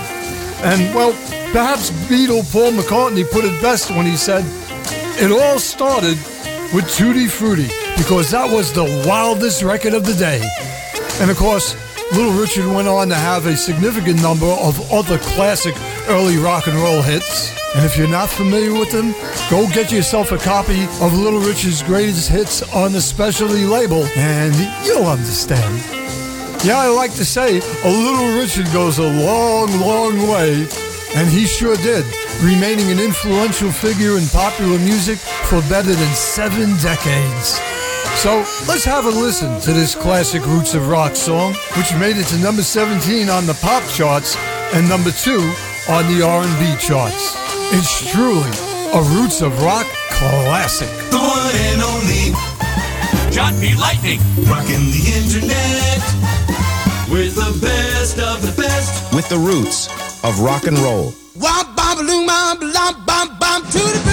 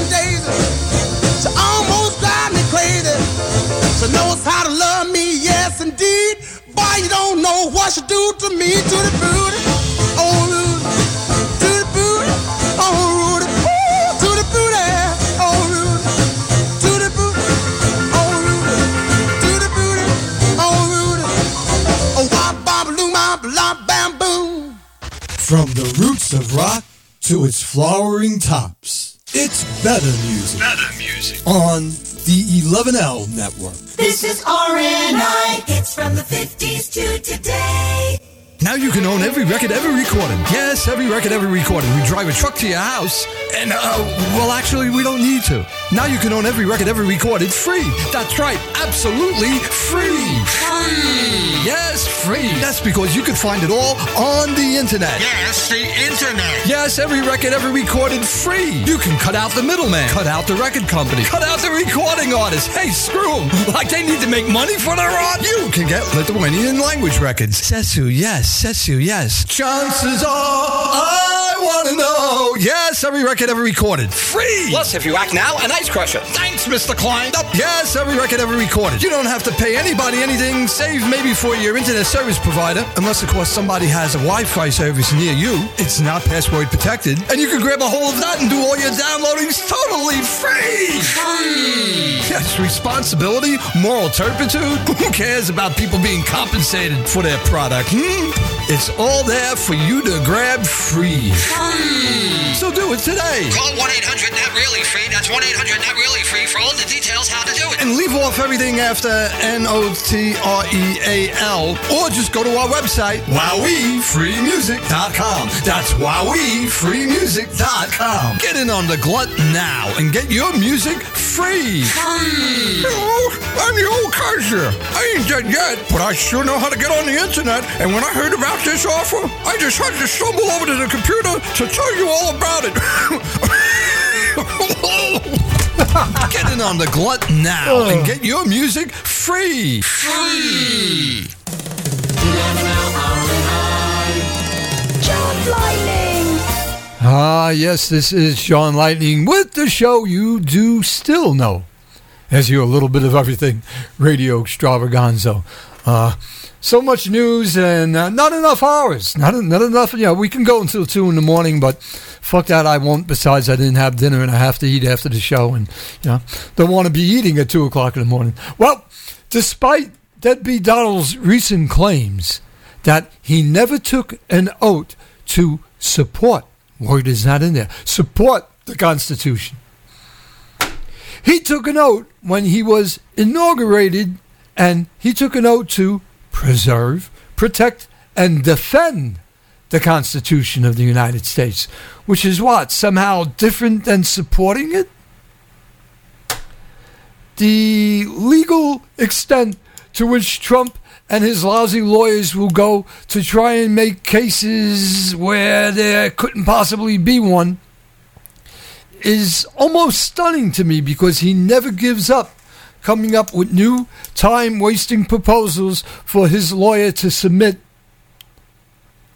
with only one thing in mind mm-hmm, keeping him out of the big house and putting him back into the White House.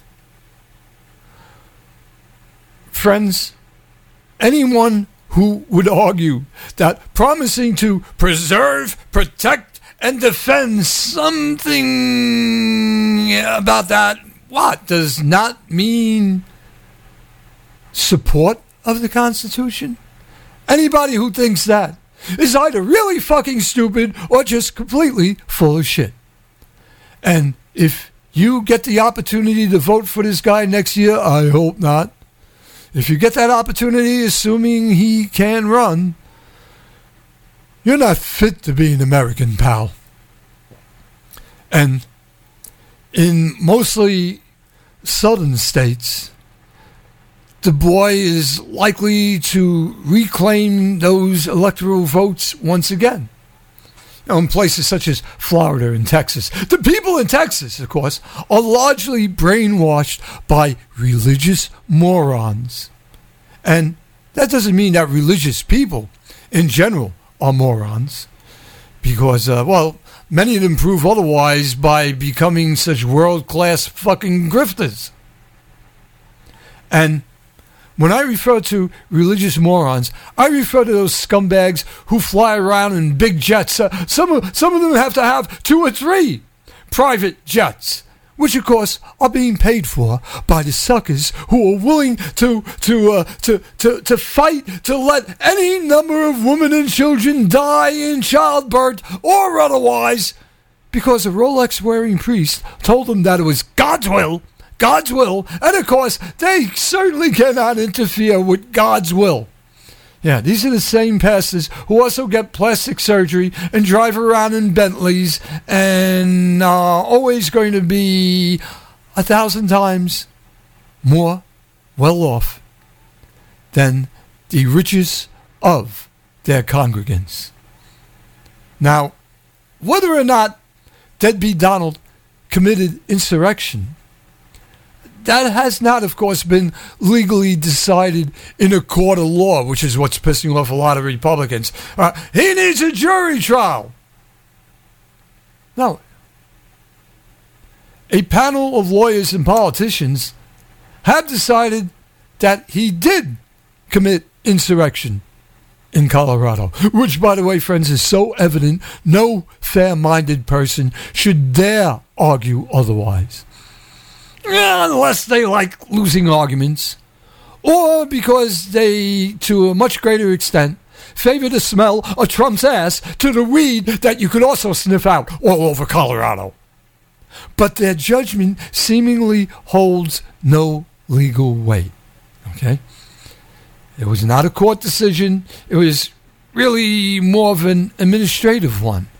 But then again, the 14th Amendment uh, does not require a trial, a, a judge to okay it in order to be able to say that he committed these offenses. And short of a trial with a jury decision against Deadbeat Donald, eh, some people think that this case is too fungible, that it's legally unstable. And yeah, I could see the Supreme Court judgment against it being even a 7 to 2 vote, as perhaps one Democrat appointment could see the problem with Trump being excluded from the ballot without what they would believe to be due process. Uh, due process has to be served, but is due process required? See, that's the key here. Is it required by the 14th Amendment? Because it appears not to be. Again, the 14th Amendment, the use 14 to disqualify 45, that option seems possible. But only because the 14th Amendment, once again, it states that one only has to be engaged, engaged in activities that amount to insurrection. And all you have to do is look back on that day where he spent the better part of, what was it, about three and a half hours watching the insurrection go down. Enough reason right there to exclude this prick from the competition. And no mention of, of court or jury decisions being involved is mentioned in the 14th Amendment because they're not necessary. Again, one last time, it does not state that a candidate has to be convicted of insurrection to make it so. I would prefer something a bit more official, some ruling with potential legal heft behind it, because I want there to be no legal doubt. At least to the somewhat sentient hordes that do not pucker their lips over Trump's tape about what deadbeat Donald attempted to do. And yeah, he came frighteningly close to allowing his minions to accomplish a successful insurrection. Now, had a number of election officials caved to his demands, his illegal and traitorous demands, he would have further delayed the swearing in of Uncle Joe at the very least, and of course kept him out of office. Kept him out of the office he rightfully, legally, definitively won, assholes. Yeah, Trump's filthy handprints are all over the events of January 6th. And pal, everyone, everyone who supports this brigand and bum is doing our nation dirt. Uh, uh, doing so by aiding this criminal entity at Mar-a-Lago, making themselves culpable, culpable in his attempt to subvert the rule of law, to seize the office he lost. And uh, may I remind you that he lost by a scarily slim margin in the outdated why the fuck is the Electoral College still a thing? Electoral College. A college with no academic standing, and outdated, no longer required, in my opinion, if indeed it ever really was, useless appendage of a time when one could have argued it was necessary. Now, if you believe the Electoral College is still necessary, I'm simply asking you why. Our email address? John P. Lightning at AOL.com.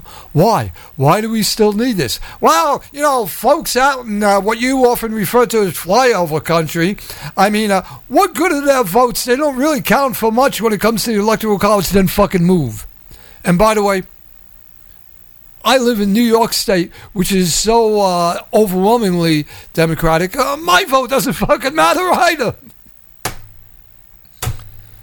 And if you still, still doubt the extent to which deadbeat Donald tried to obviate the true results of the 2020 election, you, sir or ma'am, are not just wrong, not just provably, soundly, no doubt about it, quit trying to defend your wholly indefensible position wrong. You are enabling the potential end of our democracy, of this republic as we know it. Therefore, I assume that's what you want. And if you do, accept your status as a traitor to this nation because that's what you would be.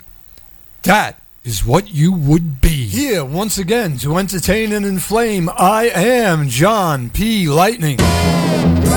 RNI with rock hard, bloody gorge opinions. This is RNI New York City. But I'm proud to be with you on the planet. Planet Radio WBCQ. And for the first time this year, thank you. Thank you, staff and management of Planet Radio, for continuing to allow us airtime, allow us access to your transmitters, so that we could continue to create the new standard for good radio and even great radio. That's exemplified by yours truly, John P. Lightning. And of course, without the kind assistance of our friends Larry and Brad, we would not continue to be here for you. We continue to be here for you. We being I, the Lightning Guy, Dave the Boogeyman, and LF Midwood, who will uh, hopefully be, back up live uh, real soon now. So, thank you, friends, for allowing us to be a part of your life. It's nice to know that what we do here impacts upon people and generally positively. That makes doing this almost worthwhile. Yes, we continue to be here for you on the queue. We are the staff and mismanagement of the 11L Network and Radio New York International. We're entertaining this weekend. 11L RNI. Radio New York International.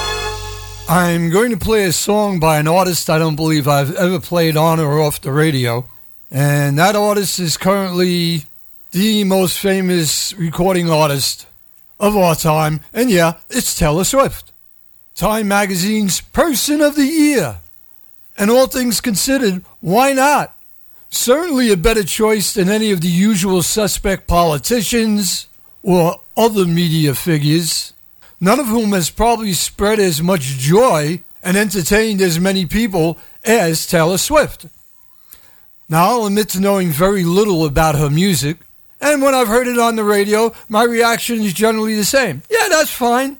Your basic pop music, nothing wrong with it. She writes good songs, it appears. She writes decent tunes and appears to be well worthy of her success and of her popularity. Particularly, I guess, for Gen Zers or whatever generation it is that is just the right age to be listening to her music and appreciating it. And yeah, we know she puts on a good show. And she always looks quite mm, fuckable. what? What? Good looking gal. Going out with a football hero or quarterback naturally. How cliched. But all around seems to be a decent person whose music has basically eluded me until recently when I was reading the Steve Hoffman Music Forum one of my go to sites for music news, and a forum uh, where most of the people that post there are not assholes. What? Hello. They're informed. They're either musicians or people that really understand and appreciate music. And the discussions there are generally lively, friendly, and informative, giving me three definitive reasons to keep visiting the site. And a regular poster started a new topic, a new thread, I guess they call them. And it was as follows. Uh, okay, I don't remember the exact name, but essentially, uh, this poster was trying to draw a comparison between the crowds that go to Taylor Swift concerts and the type of people that used to follow the Grateful Dead. Now you're probably thinking, how could that be? How could that be? Well, what this poster was positing was a comparison between the level of devotion of the fans and that many Taylor Swift fans view one of her concerts and then like the Deadheads used to do, go on tour with Taylor Swift, so to speak, by following her to the next city and the next city to see as many shows featuring Miss Swift that they can. Even though, unlike Grateful Dead shows back in the day, essentially they're going to see the same show night after night. It's going to be the same songs performed in the same order generally with the same solos. There's certainly not going to be much in the way of improvisation because that's not what she does. You know, the shows are going to be very well thought out and follow a very specific pattern. But so do her fans because of their level of devotion. Now, back with Deadheads in the day, they were generally insanely devoted to Mr. Garcia and the crew. And thousands of those folks did follow the Dreadful Great around the country, trying to witness as many shows as they could. The difference with the Dead being, of course, that all their shows were different. And even if they performed the same song on more than one show, you knew they were going to do it differently. There was always going to be something different about their approach to their own music, which made what they did all the more important, all the more interesting, because they weren't by rote performances. They were risk taking performances. Now, if you're going to a Taylor Swift concert, the only, the only risk taking there is the possibility that you might go broke at the concessions buying food or Taylor Swift memorabilia. And I came away from reading that, uh, that posting feeling that the comparison was somewhat invidious, but I got what the poster was trying to say, albeit not that well. And then I did a little research as one of the people posting at the forum mentioned a particular song of Miss Swift's entitled Cowboy Like Me. And as it turns out, the producer of that song and the person that played the lead guitar on the song, who's been working with Miss Swift for quite some time, he turns out to be, mm-hmm, a deadhead. Yes. Uh, indeed, back in, I believe it was 2012 or 2015, her producer produced an album of Grateful Dead song covers and he played on some of those songs. So he obviously is more than a tad familiar with their work. And uh, this poster at Steve Hoffman's forum mentioned that the song had a Garcia-ish sounding guitar break. So, needless to say, but I will. At that point, I got real interested in wanting to hear it. Yeah. And once I did, I had to agree. Yeah, real Garcia-ish and downright really beautiful. A really understated yet perfectly succinct and sweet solo. And overall, the song itself, pretty damn good. Unlike a, a, lot of today's pop music, it actually went through chord changes, more than two, and key changes, and musically, it's a really good song. And the simple, understated guitar solo just brings it home. So, for those of you that have absolutely no familiarity with Taylor Swift's music, which I would assume would be the vast majority of those listening to the extravagonzo, I'm about to share with you this tune written by Miss Swift. And I'm about to do that mm-hmm, because it's good. And here it is right now for you on the Q. Sunday, Sunday. This is RNI. Music Power. And the tennis court was covered up with some tent like thing. And you asked me to dance, but I said dancing is a dangerous game.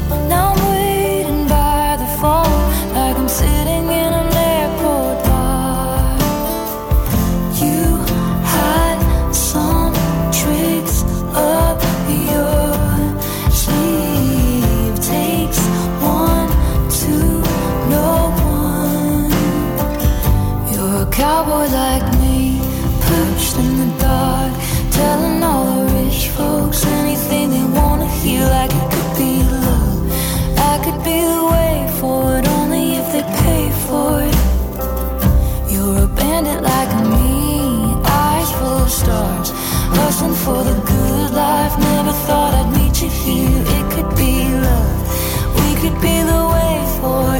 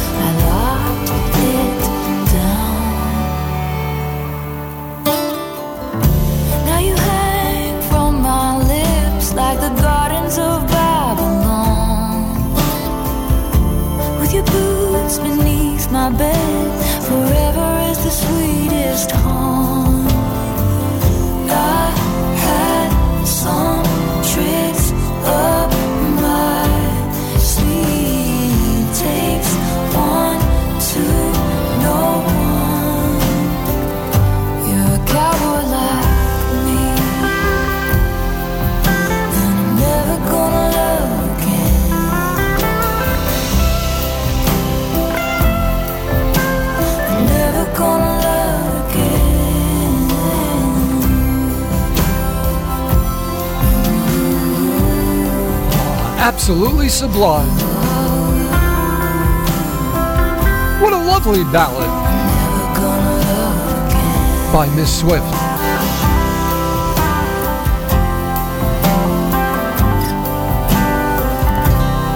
As produced by Aaron Dessner, who also played those sublime guitar parts. That was Taylor Swift. Good music. Let's go. This is your radio. Your, your, your station. It's your station. It's Radio New York International. But uh, well, that well, that's not the name of the station. At 6.160 megahertz, this is WBCQ, transmitting from Monticello, Maine, in the United States of America. RNI with John Lightning. Yes, coming to you from the land of deadbeat Donald. That this guy is still the Republican frontrunner for the party's presidential nomination. That anybody can listen to this guy and still think there's anything presidential about him. Trust me, I'm like a smart person. That the very average American can be cheated and conned by this crook, this criminal, and his brigade of brigands leaves me somewhat less than salubrious about the future of America. Pally, if you're not worrying about the future fate of America, you're either immune to the reality going on about us, you're totally uninformed or underinformed, or You just don't give a shit. And the latter is the only response that seems to make any sense. Ted scrolls out another quick email. John, regarding the Hamas deputy leader who was killed in an explosion, to which I have to say, yeah. All right. At least he died doing what he loves. Yes, Ted. Thank you, sir. Thank you. Speaking of dead, it could have happened. An Indiana man was found with a handgun hidden in his, uh huh, hidden in his rectum. Rectum? Damn near killed him. Warning. John P. Lightning. Free speech. Taking over the airwaves. And this I'm certainly not making up. I'm actually not making it up. AARP members, I'm one of them, Oh my God. are being shown definitive favoritism when it comes to uh, getting early access to Rolling Stones tickets for their next tour, the next 20 tours, most likely. Yep, if you're an AARP member, you get first crack at those tickets. But of course, they're only for matinee shows. hey, can't be late to bed. John Lightning, it's fun. And yes, I love how many good things Uncle Joe has done for this country and how the economy has come around and is relatively robust and the stock market doing swell thanks to Trump, of course, according to him. The Biden administration is, is running on the fumes of the great things he did for the market when he was in office. Uh-huh. Uh-huh. Well, the only downside I see to uh, to the economy is the national debt, which Trump ran up spectacularly. What, by something like uh, more than a trillion dollars? Well, the national debt yesterday hit $34 trillion. dollars. Thirty-four zero zero zero zero zero zero zero zero zero zero zero dollars. I think I got the right amount there. 34 trillion, trillion fucking dollars. Man, America hasn't been attacked by that many zeros since Pearl Harbor. Of jingles.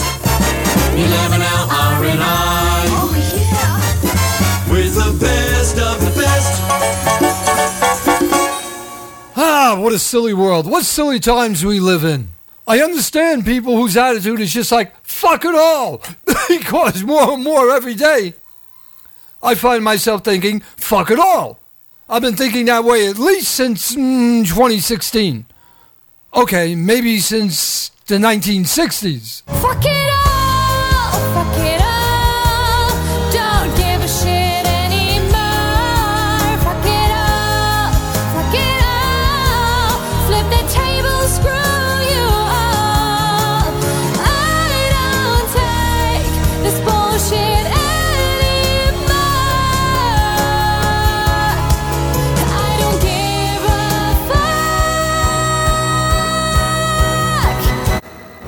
This is 11L. RNI.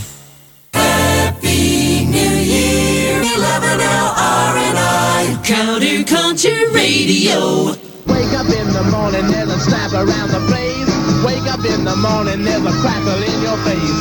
Wake up in the morning, there's a pop that really says Rice Krispies to you and you and you. For all the milk and listen to the stand that says it's nice. For all the milk and listen to the crackle of that rice.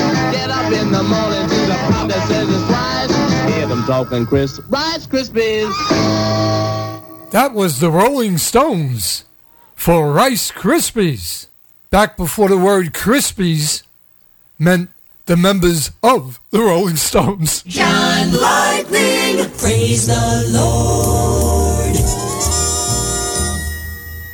Uh, this is Mick Jagger, and uh, hope you can be listening to Radio Veronica on the 12th of uh, October, when we're going to have uh, really a lot of Rolling Stones records. okay.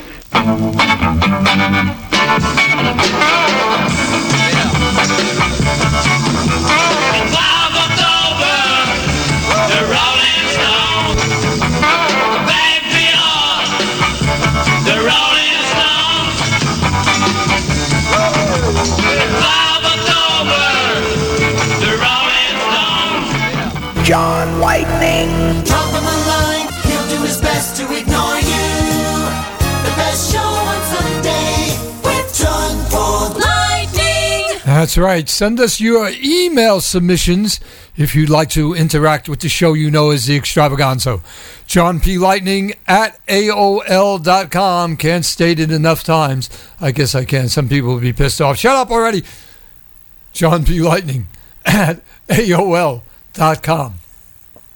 Well, so much has gone on since our last show regarding the Palestinians and the Israelis.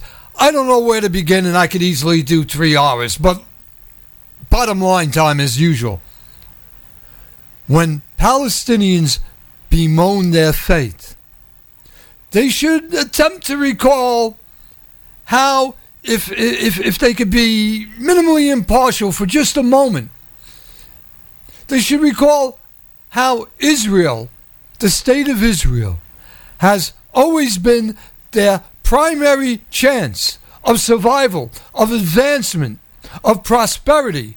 And they keep fucking up those chances because they cannot accept anything from the dreaded Jews. All they want from the Jews is they want them all dead. Israel, gone, goodbye, see you. If you're Jewish, you need to be dead because that has not changed. Because that has not changed, in particular, uh, since Israel got every last Israeli out of Palestine in 2005. All they've done is further incarcerate themselves. I mean, uh, think about it. This this war went on for quite some time between the Arabs and Israel. I mean, it's all started what in 1948, 1949. That was the first of seven, seven separate wars started by Muslims simply because Israel still existed. And of course, at the end of the day, both uh, Israel and, and, and, and Pakistan and Kashmir and all these conflicts, you look at all these conflicts, invariably, they're solely due to Islam being totally unable unable to live with anyone else except uh, Muslims. And of course, in Israel, if you're a Muslim living there, you're a citizen and you're treated the same. The same laws are in effect for you as any Jew, or excuse me, Jewish person. Some comedian this week said something about uh, you, you, you can't refer to Jews as Jews pretty fucking stupid. We've discussed this in the past. There's nothing, you know, I, I often say, when did the word Jew become anathema to Jews? When did it become a pejorative? Well, nevertheless, Muslims are greedy. Yes, they're greedy. They want more and more. They always want more. Israel, sure, we'll take it. And uh, then, uh, oh, let's see, uh, Jordan, what do, you, what do you say? Jordan, Iran, come on, let's keep going. Rob writes, Hey, Johnny, you should consider this. Chimpanzees are quite genuinely some of the nastiest animals on the planet. I don't know where this is going. I haven't reread it. Chimps will deliberately invade an enemy troop's territory. They will attack if they have the numerical advantage, but they'll run away if they don't. They will beat the males to death. They will tear baby chimps limb from limb, and of course, they'll rape all the females. And they will do this repeatedly and consistently over a long period of time so they can annex the territory of the other troop. So Therefore, just what is the difference, John, between Palestinians and chimps? Well, I'd say maybe 10 or 20 IQ points. What? In whose favor, Rob? Come on, we know, we know. So thank you, Rob, for that enlightening email. Now, here will come the you're a racist bigot, etc., etc., etc. comments that I generally do not read, uh, excuse me, pre read the emails to the show. And, uh, yeah, I, I might have to reconsider that. And uh, on Jan 6, the prestigious, well, at one time, New York Times mentioned the events of that day on the front page not at all. Indeed, they only mention what happened three years earlier. Uh, you had to get to page 12 of the print edition. Meanwhile, Deadbeat Donald gives another disjointed mess of a speech. He called the January 6th patriots and hostages of a corrupt government. And uh, then, uh, as we played a little earlier, he uh, he uh, in- informed us uh, about his knowledge base on magnets. Total gibberish. Total fucking gibberish. And as I also mentioned uh, a, a while ago, he took credit for the all-time stock market highs. Nope, had nothing to do with Joe Biden anchoring the government. It was all a side effect, not only of what he did, but uh, what the stock market increase really points to. And I heard somebody today say, one of these genius analysts, the stock market's good, the rich get richer, but the stock market's good because they think Trump is going to win the election. Come on. I believe that's true. and whatever good they have right now is the fumes of what we left them. It's coming off the fumes of what we've left them. But the stock market is good because a lot of people think we're going to win the election. So that's an interesting, uh, an interesting fact. I felt that, but I didn't want to say it. But I think we will say it. Uh, an election that's still the better part of a year away. That's why the stock market is peaking now. Just listen to his speeches. Just listen to the absurd and you gotta be fucking kidding me statements he makes. And then if you could still support him, I, uh, again, I feel for you. And it's sorrow. It's sorrow. Because the man, well, all right, I should admit, he knows about everything. I know paper. I know cans. When cans start to literally rot, when paper is rotting, it's been there for a long time. Nobody cleans up anything. The medians, the dividers, they're all broken and falling down. And by the way, did you know that Antifa and the FBI created January 6th? You probably heard him say that too. That's what he said. Not that you would know he said any of this if you read the so called prestigious paper of record, the New York Times. Now, had Uncle Joe said anything close to the uh, to the word salads, and these are word salads with Russian dressing that Trump keeps delivering, it would be above the fold in the paper in 200 type font, reminding us that he's in cognitive decline. Let's see. Inflation is down. Job numbers continue to go up. Wages are also going up. Fuel prices are going down. Uh huh. We already know the stock market has hit new highs. Build Back Better uh, is doing a relatively good job of restoring our rotten infrastructure. This is all actual good news. It's good news all around. While Deadbeat Donald accomplished uh, just what? Just what did he accomplish in his four foul years of rudderless leadership? And he will go on whining about his second term being stolen using projection to claim everything he has done wrong. Biden has too. Mm hmm. The Biden crime family. Really, you sad sack of bovine excreta. I'd like to think most Americans are not buying that. But as most Americans also appear to be somewhat too incredibly underinformed, just think about it. I love the poorly educated. John Lightning plays more jingles. America's Great Talk with John P. Lightning. Wonderful RNI. Ah, Martha, I can't get up. What do you mean? Well, the older I'm getting, the tougher it is to climb out of bed and start the day. George doesn't know it, but this morning he's getting Prune Tang, a brand new breakfast drink that'll get him up and active before he knows it. Here, honey, drink this. Mmm, not bad. Tastes like cranberry juice and tuna. I'm feeling good. I feel like I could move a mountain. Come here, you little muffin. Oh, George. Don't let age get you down. Try the new breakfast drink sweeping the rest homes of America. New Prune Tang. Prune Tang. At stores everywhere.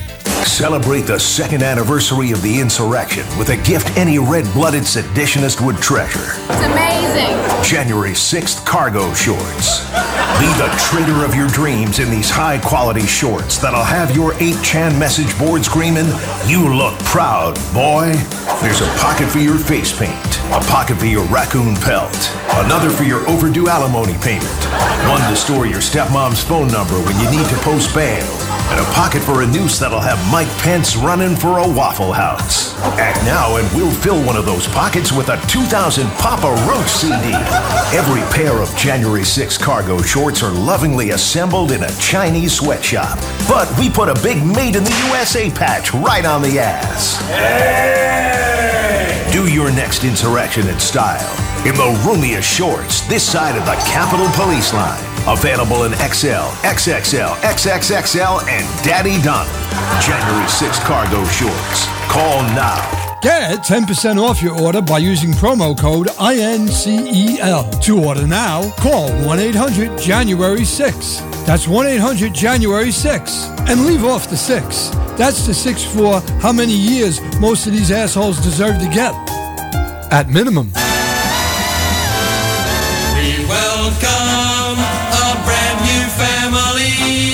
Tommy and his family are new to the show, listening in Ohio. 11LRNI.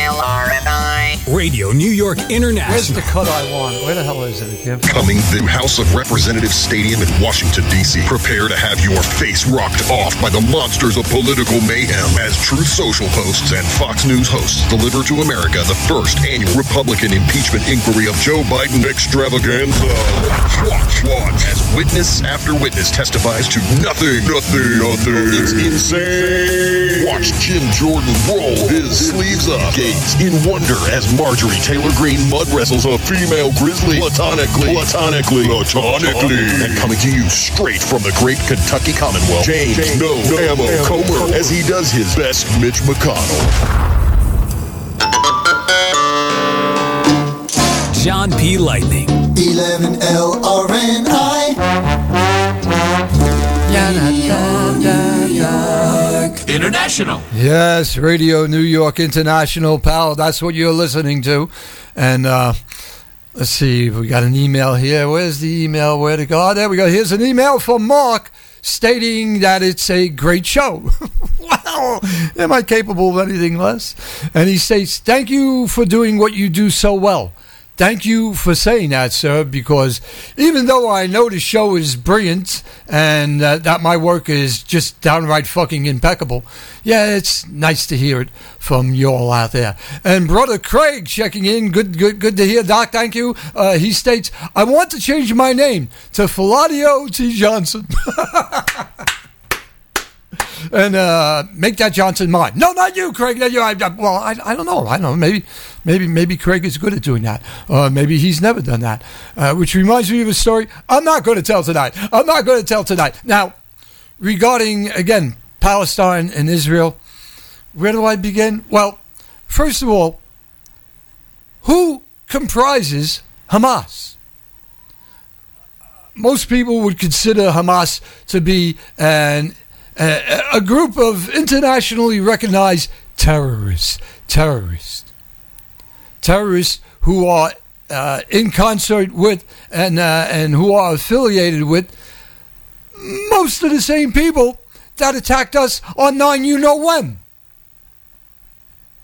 This time, they're targeting this tiny little global minority of people, those Jews, that, that 15 million or so people who share an outsized amount of goodwill to humankind around the world because they've been oppressed, attacked, and they were exiled for thousands of fucking years. Half of them were killed just, what was it, about 80 years ago uh, in that event? What was it? The uh, Holocaust. the Holocaust. An event that was a real genocide, not the made up one many Palestinians claim they're suffering. Because you have been brainwashed to think this tiny oppressed minority who are just trying to survive are the oppressors. Now, are, are, are, they committing what could be considered war crimes? Yeah. Are, are lots of civilians and very young civilians dying? Yeah. And yeah, that's war. That's what fucking happens. Particularly in Palestine, where uh, something like uh, over 50% of the population, I, I think, are younger than 21. And they've all been raised to hate Jews. They've all been raised to accept nothing other than the total destruction of the state of Israel. How do you deal with such people? And of course, Muslims overall far outnumber the, the total number of Jews on this planet, uh, which is essentially a really tiny group of people. And this tiny group who removed all of their citizens from the Gaza Strip 18 years ago. Here you go, folks, it's all yours. They left it for the Gazans, and they left an industry and an economy that was really rolling along just fine. They also had a tourist industry. They had a gorgeous coastline that uh, that could have been the Dubai of the Mediterranean. And what did the Palestinians do with it? Well, we all know. They destroyed it. They instead used Palestine as a terrorist staging area for the estimated, oh, 50,000 or so rockets that they aimed at civilians. And the scariest thing is that if you went to visit them, if you were one of those uh, LGBTQ people for Palestine, if you went to visit them with your green and purple hair and tattoos and piercings, they'd take you up to the nearest rooftop and say, Oh, look down there. Do you recognize those people? Why, I, I, I believe I do. Mm-mm. That narrative that Israel stole their land, by the way, that just ain't true either. Israel was given the land by the UN in concert, I guess, with, with the British back in the day, just like Syria, Iraq, Jordan, and Lebanon were given land. Before they were countries, those nations, before they were nations, were controlled by uh, by the foreign Turkish. You know, those people from Turkey? And that was the case for over 500 years. I believe they referred to it as the uh, Ottoman Empire. Look it up. The land wasn't theirs until after World War One. Look it up. And then it was given to them freely. And even though Israel is also freely killing many innocent Palestinians in an effort to wipe Hamas, and they should settle for nothing less than the death of every one of those scumbags. Israel will make phone calls to the locals to warn Gazians if they have a phone. They also send uh, SMS messages and emails. Everyone with a phone gets a warning through those means and in multiple languages. And of course, Israel drops flyers or leaflets all over the area they're about to fuck with, with directions in multiple languages and maps that will supposedly get those people to safe zones. Although I don't think there is any such thing as a safe zone anywhere in Palestine. And Hamas has been falsely reporting that Gazans were only told to go south. But in actuality, they were told to go south and towards the sea coast because they would not be safe near the borderline fence. And again, if you're LGBTQ or even just female, how could you support Hamas? Because your support also means that you should accept your death sentence.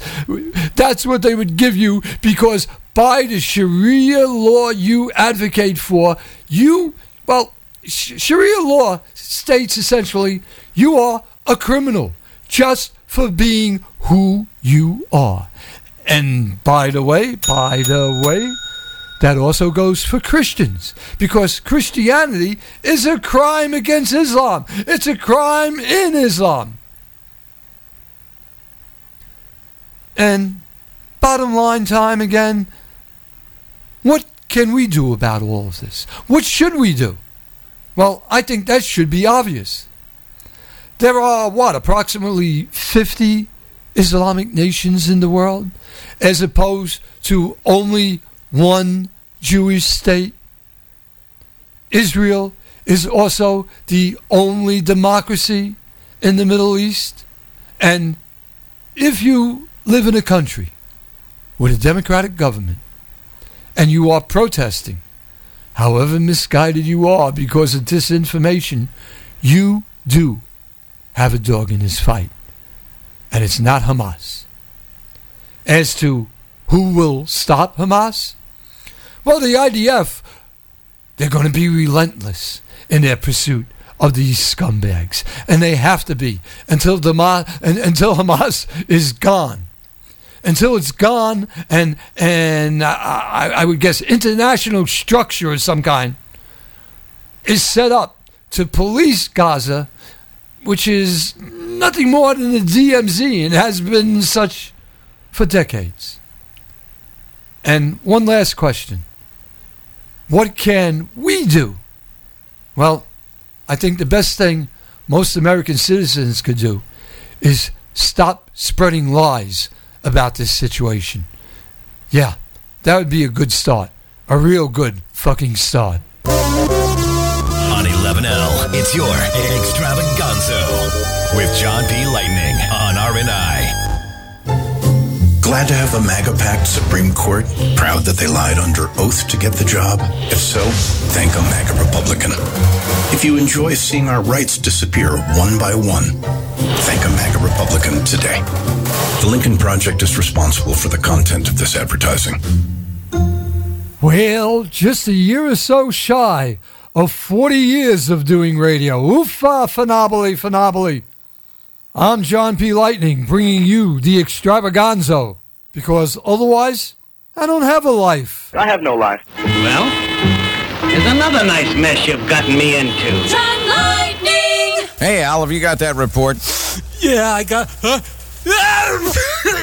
Oh, man. Oh, sorry, I got this terrible cold and flu. I tried taking some of that Vicks NyQuil. You know, the sneezing, coughing, aching. I could use some rest cold medicine. What you need is new, improved Vicks NyQuil. It's better? New Vicks NyQuil is the sneezing, aching, coughing, gallons of snot running out of my nose. I've got the drizzling trot. Spend my life on the toilet. Smells like something died in there. I can't get any sleep. I'm going insane. Just throw some dirt over me. Cold medicine. Ask for it by name.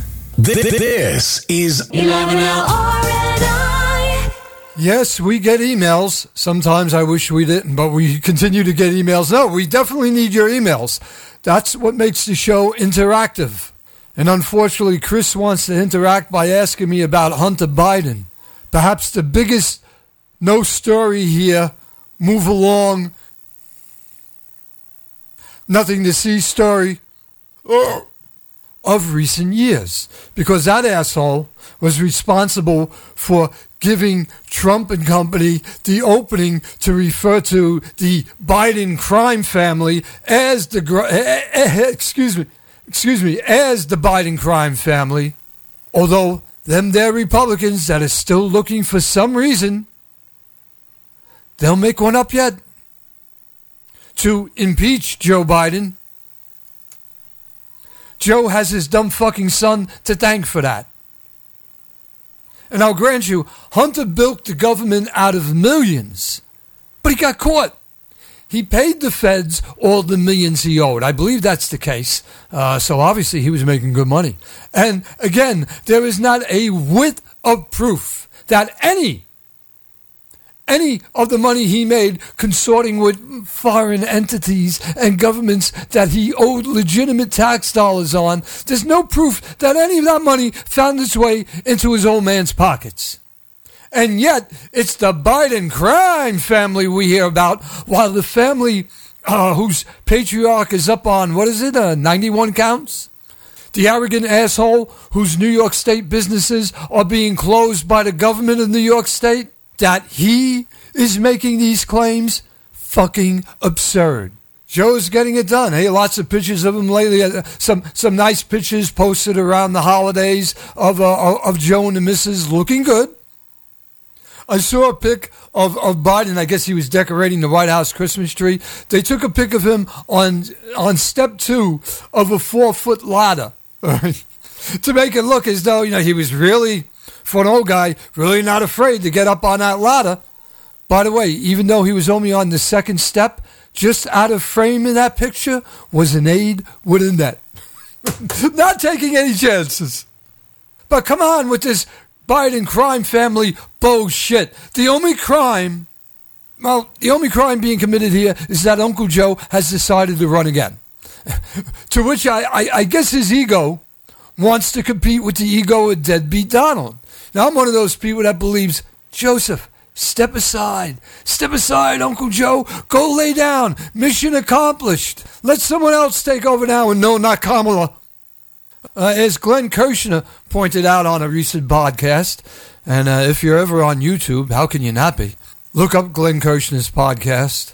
They're informative. You'll learn shit. Uh, he pointed out in one recently that the plea deal uh, Hunter had, well, it, that plea deal collapsed like a Chinese tofu drag home. If not, that would have settled the score for him pleading guilty. He was ready to plead guilty to two misdemeanor tax charges, Chris. And had he pleaded guilty on those charges, he would have got nothing more than probation. But he didn't like the terms, what they were trying to do there. So now the feds want to charge him on six felony tax charges, which could get him up to 17 years removed from Gen Pop. He put himself in greater peril of spending time in jail by telling them to shove the shitty deal they were trying to give him. Imagine that, up to 17 years for tax evasion, considering what I owe the IRS. Uh, if they sentenced me tomorrow, you'd never hear me again. I'd be in jail long after I was fucking dead. But I consider those 17 years versus uh, some of the insurrectionist sentences. And I don't know what the fuck is fair, although there is a definite difference uh, when one is trying to beat the government out of money rather than what the insurrectionists did, which was trying to beat the government to death on a certain 6th of January. And as tax evasion is a federal crime, dum de dum dum, if convicted, his old man, of course, could pardon him. Right? It's a federal crime. Hey, that's why he's running again, right? And unlike Trump, who's running again to return to the White House and stay out of the big house, Uncle Joe is running again to keep his kid out of the big house, or my, uh, more likely some club fed lockup. And uh, no, I actually don't believe that. And I don't believe Uncle Joe would pardon his kid if he was still president and Hunter was convicted of a federal crime. Because he could do that. You know, he, you could pardon him. You could pardon Deadbeat Donald, or Corn Dog, or Corn Pop, or Cornhole. what was the name of that guy he used to talk about that he took on? The big black guy? I think it was Corn Pop, who might have wanted to cornhole Uncle Joe. But now, of course, thinking about that, I want to play the Bob's Cornhole spot. So uh, stand by a moment while I try to find Bob's Cornhole. well, perhaps I should rephrase that. You're listening to 11, 11, 11, 11, 11, 11, 11. Hell! Everyone knows nothing's better on the barbecue than sweet corn. Hi, I'm Bob Keller, inviting you to the sweetest corn there is at my new store, Bob's Cornhole. Every morning I get up bright and early and make sure my cornhole is ready for you. So when you come into Bob's Cornhole, you'll see why getting into my cornhole is easy. But leaving the cornhole is hard. You'll see things in my cornhole you may never have seen before. And everything in Bob's Cornhole is fresh as can be. And I'm proud to announce I'm expanding my cornhole. But the quality of Bob's Cornhole will always be high. So when you want something special for your barbecue, come on into Bob's Cornhole, where we stretch ourselves to make you happy. Bob's Cornhole, because you haven't seen a cornhole until you've seen Bob's Cornhole. You're listening to John Lightning. RNI. Ah, yes, Pally, coming to you from the sewer of New York. New York City. This is Radio New York International. Mayor Adams, yes, I voted for him. Mm-hmm. Call me an asshole. Asshole. You idiot. You'd be right. I voted for him. Perhaps the single worst mayor New York has had, certainly in my lifetime. They'll never be referring to him as America's mayor. Like Rudy Giuliani, who is pretty much broke. Okay, he, he doubtlessly has money scrolled away, probably in foreign accounts all around the globe. But if there's a more visible case in this area of how the mighty have fallen, Rudy is it. I believe it was my Facebook friend uh, Oliver Martin who commented after he was left with a $148 million tab that he owed those election officials in Georgia. Uh, Oliver wrote, I'm fairly sure that Rudy Giuliani won't be saying my treat anytime soon. ah, good heavens. You know, getting serious for another couple of moments, it is actually rather sad for me to be thinking now that uh, at 70 plus years old, having been around since the 50s, it's sad to think that I may have lived through America's best years. No, America's best years are not to come, and if they are to come, it's iffy whether or not I'll still be around to see them. I'm going to come. I was a part of this great experiment when America was still a relatively robust democracy, when it was more the United States than the uh, fractured nation losing its united spirit that we've become. And I, and likely you, have witnessed this nation at its peak, its peak of prosperity and stability. And the future of America? Can you say dystopian, Pally? I mean, it's not just uncertain, it's downright fucking scary. Because since the digital age became the digital age, I mean, the, uh, the digital age made every asshole with an opinion a potential internet scholar, somebody that other people would listen to. Unfucking believable. And that's been the case ever since the decline in good behavior, decency, manners became the norm. Along with the female bulge. it's been impossible to curb bad behavior, to even stop or just slow down the fraudsters, the scammers. Well, maybe if we nuke India and Nigeria, okay, that way we would eliminate 90% of the online scammers. Hmm. Although it might not do anything to uh, unnormalize the bulge. Normalize the bulge. Oh, no. We are normalizing the bulge. Please don't. Women can have bulges, and that's okay. We're not gonna stare at their crotches while they're wearing their little shopping shorts at the mall. Normalize the bulge. Normalize the bulge. We are normalizing the bulge. Okay, you go ahead and try that. But if you're trying to normalize the bulge, you'll be trying to normalize a lot of trans people or just regular old cross dresses into looking less than feminine because genetic women don't have bulges unless they've got some type of serious medical condition or are carrying quite a bit of extra weight in that area. I don't see how else that could be the case. And by the way, Sal, who sent a couple of emails during the week, which I don't know where the hell I put them except for this one, with more and more non genetic females, that's a thing, with more and more non genetic females competing against genetic females in sporting events, and with those non genetic females generally kicking the asses of actual females, my conclusion, Sal, is simple and simply likely to piss people off, and if it does, fuck them. Non genetic females should not be competing against actual, look at the DNA, female females. And I'm sure you could make up some seriously flawed bullshit reasons why genetic men should be allowed to compete against genetic females and vice versa. Not that that happens often, but I ain't buying it, pal. No, shinola, Sherlock. Now, if you think you can articulate a reason or reasons why that should be and why I am wrong, I would love to get an email from you. Billy writes in to say, Hey, JL, maybe the guy that tells people to rot in hell on Christmas is actually not a Christian.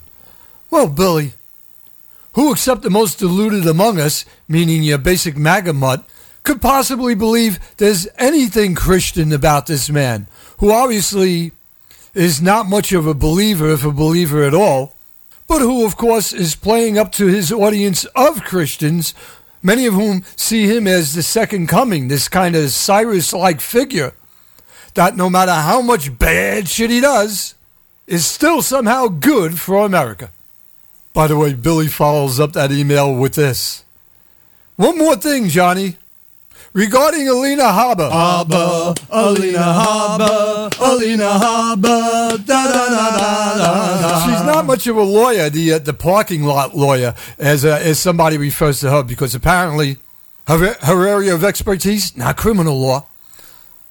Billy writes, Alina Habba has but two things going for her cheekbones and absolute loyalty to a degree that's indistinguishable from brain damage. That's the truth. That's the truth, baby. Ah, thank you for those truths, Pally. Yeah, our democracy is bleeding out. And using that tourniquet, known as the 14th Amendment, might help to slow the bleeding. But you know this Supreme Court is going to rule at least 6 to 3 against using it to disqualify him from any ballot in any state. And Alina Habba on TV pretty much telling Brett Kavanaugh to remember who put you in that office, who made you a Supreme Court justice, therefore you you you owe him. Just disgusting. Just disgusting. Yeah, but at least she's upfront about it, Johnny. Yeah, like that makes her any less fucking disgusting.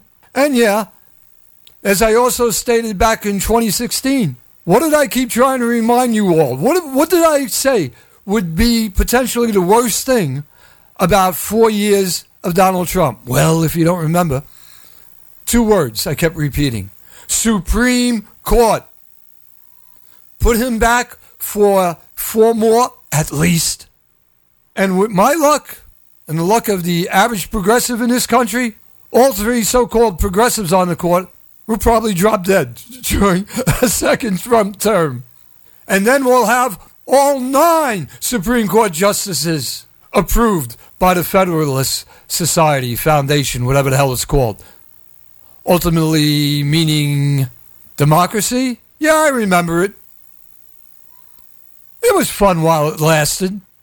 Kind of like in New York where things seem to be getting better. Although crime overall is still down in New York City, even though we're so strapped financially now. Thank you, Texas Governor Abbott, you motherfucker. Yeah, keep sending your buses here.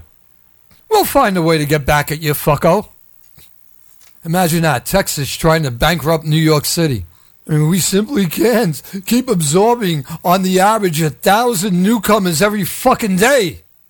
However, if they keep most of them off my island and out of my neighborhood, I might survive this shit. I feel like I'm losing my mind. As for folks living in areas of the city where migrants have literally set up tent cities on the streets, I can understand your frustration. I really don't see this ending well for New York City and the surrounding area. Will I ultimately have to move someplace in the middle of Montana to get away from the ills, the ailments, the numerous problems New York City is facing and having to deal with and having to house, clothe, and educate the children of these newcomers, all of whom, by the way, are here legally. These buses, they're not sending up buses full of undocumented immigrants. Not, of course, that that makes any fucking difference because those folks still stand a chance of bankrupting my city. But it's a significant problem. I mean, you, you compare it to drug use and defecating in the streets or urinating in the streets or uh, all, all, all these assholes riding around on sidewalks in unlicensed EV scooters that'll go 30 or 40 miles an hour down that sidewalk without any regard for enforcement. There are so many ills that have befallen New Yorkers. It's an extravaganza of extreme and execrable behavior. And our local Democratic leadership, yeah, they have no idea what to do. They really don't. I, I, I guess they're too busy sharing baby recipes. oh, newborns? I don't know. Would you want your newborn stuffed with ricotta or provolone? I don't know which. I don't know. My local leadership's not getting it done. I don't. Maybe, maybe they could fit in a quick bit of uh, governing within the next couple of weeks and get something done. Because it seems like every two weeks, our elected leaders are off on a junket or going back home or just vacationing again. You know, they'll, they'll come back and they'll try legislating for a week or two before taking off two weeks after that. You know, that the two week for the fuck of it break, which lasts two weeks. Then they'll come back and govern for another two weeks before you understand. Ah, life in New York City where if you haven't been fucked over recently, if you haven't suffered from some type of robbery or scam, you know it's a matter of time. Speaking of time, time right now for me to get to a request. I have one remaining request for music here this evening, and as I like the tune, you're about to hear it. If it will play. And apparently it's not going to. So So John, you're in another one of those no-win situations. Ah, I'll find something else to play. This is Radio New York International on the 11L Network. Yeah! First, there was Life Call. Help me! I've fallen and can't get up. I'm sending an ambulance and notifying your family right away. Now there's Quality of Life Call, so you don't have to injure yourself to get the attention that you as an old person crave. Help me! I've burnt my toes. I'm sending someone to scrape it and notifying your family right away. No more staging phony accidents. With Quality of Life Call, you can call for any old reason, no matter how pathetic. Help me! There's nothing good on TV. I'm sending a cable installer and notifying your family right away. Quality of Life Call. For just pennies a day, we'll pretend we care. We hope we die before we get old. We're rocking wonderful RNI. Counterculture Radio. All right, I know it was here somewhere, but I can't find the song, the request that I was going to send out. And instead, instead, how about this? Hmm? How about I play something I really want to hear? Well, isn't that the case with most of the music you play? Well, that's correct. Uh, but uh, it, that also should be the case for all the music I play because I play better music here on the 11L Network. Superstars of music, when you want your favorite melodies, there's no other station like 11L RNI. When you see a guy reach for stars in the sky, you can bet that he's doing it for some doll. When you see a John standing out in the rain, chances are he's insane, as only a John can be for a Jane. When you see a gent paying all kinds of rent for a flat that could flatten the Taj Mahal. Call it sad, call it funny, but it's better than even money that the guy's only doing it for some doll.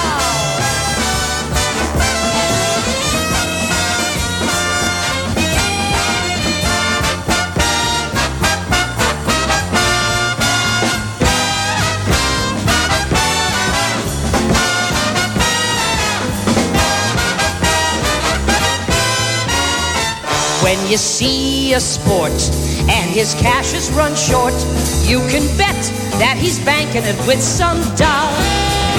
When a guy wears tails with the front gleaming white, who the hell do you think he's tickling pink on Saturday night?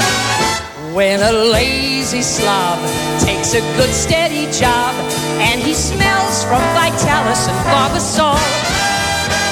Call it dumb, call it clever, ah, but you could get odds forever that the guy's only doing it for Sundown, Sundown, Sundown. The guy's only doing it for Sundown. Oh, the great Rosemary Clooney. Love that cut. The best music. Wonderful RNI. Now you can own every record ever recorded. Yes, every record ever recorded. We drive a truck to your house, and, uh, well, actually, we don't need to. Now you can own every record ever recorded free. That's right, absolutely free. Free. Yes, free. That's because you can find it all on the internet. Yes, the internet. Yes, every record ever recorded free. You can cut out the middleman, cut out the record company, cut out the recording artist. Hey, screw them. Like they need to make money for their art. You can free. Free. 11 L. All American. The Big South. For the lively town. New York. First in the US. What I want to play as opposed to what the computer wants to play, mm, quite often not the same thing. Well, you never get the same thing show wise when you listen to the A Little Bit of Everything Radio Extravagonzo. Here every other Sunday night for you on Planet Radio WBCQ and at the links provided at johnlightning.com. That's johnlightning.com. Yeah, that's it. Uh, we uh, we are back, and we will be back again in two weeks. Until then, you'll just have to get along without us, as you managed to do for the better part of the last month. Although you were kept quite informed and entertained by our pally Dave the Boogeyman. Uh, one of the things I wanted to get to in in, in my little off period there, yeah, I've, I've been off all my life. What am I talking about? Uh, was Joe Rogan pissing me off because when you have a fan base of 12 million subscribers, you have a fan base of 12 million people that could be horrendously, poorly, badly underinformed or given information that is just totally wrong. And uh, Joe Rogan mentioned one of his guests, Oh, did you hear uh, how Joe Biden said the other day uh, that we attempted to take over the airports during the Revolutionary War? When fact is, that was a statement made by deadbeat Donald. Uh, let me play for you a little portion of uh, of of what Rogan did say. Did you hear what he said like yesterday or a couple days ago? He said, he was talking about the Revolutionary War. And by the way, now he's talking about Joe Biden, when in fact this comment about the Revolutionary War was made by deadbeat Donald. He's like, one of the reasons why we lost the Revolutionary War, one of the problems with the Revolutionary War was they didn't have enough airports. Yeah.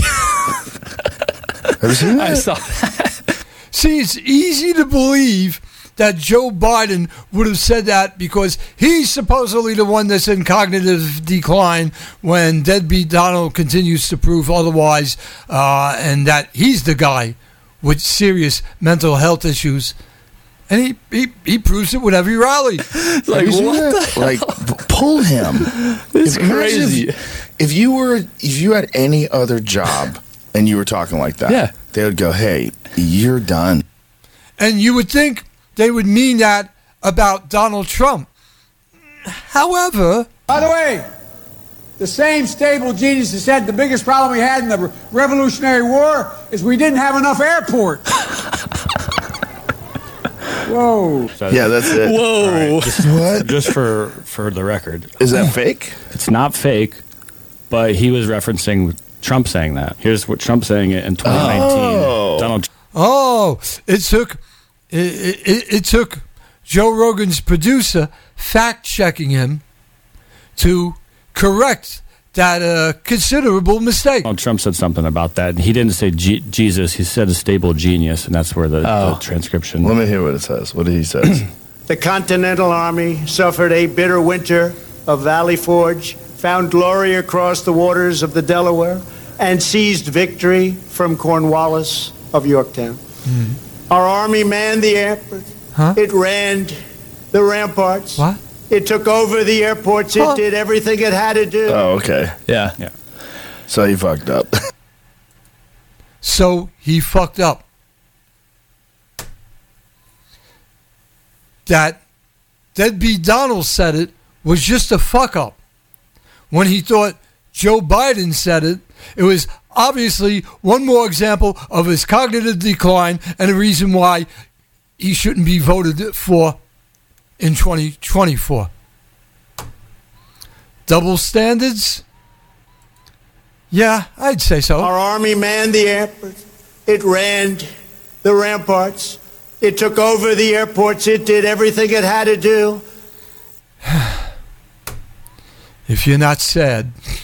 I just I just keep getting sad, folks. And uh, and, and, and yeah, Chris, last email of the evening. Yeah, having the Court of Supremes making the decision on whether or not Deadbeat Donald should appear on certain state ballots, not a great option. But as time is suddenly of the essence for this man who thrives on delaying shit, they likely will and uh, this politically sepsis court probably will rule against the state of Colorado. And that decision just may be, just may be the right one. Even though it is not a defensible one, because four more years of the insurrectionists in chief could spell game over for this great experiment in a government by the people and for the people.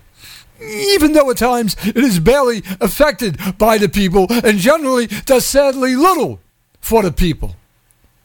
For the people. For the little people. Yeah, meaning the likes of you and I. Well, once again, at least for the last three hours, it has been my considerable pleasure, do you believe me, to have been here to entertain, to infotain you on Planet Radio WBCQ. I being John P. Lightning. Once again, next week, won't find me around these parts, but Dave the Boogeyman will be here to keep you informed and entertained. Until then, as always, my very best to you and yours. I wish you good health, good luck, and uh, good night, you all. Thanks for tuning our way. Hope you enjoyed our jingles today. The pleasure's ours from 11 hour and I. We're here for you. Johnny Lightning. You are a sad, strange little man. Goodbye, baby-roo. Jumba. The show is over. I gotta go. Show, is over. I gotta go. Try it show by yourself Sure. once. If you just pay Jeff, the show is over. I gotta go. Sherry. The show is over. We got to go. The show is over. We gotta go. Now, Show is over. We gotta go. Show is over. We gotta go.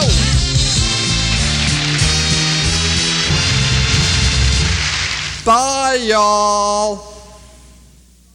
11 LRNI. Good evening. Good night. Calm the fuck down. Talk to you again in two weeks. Bye.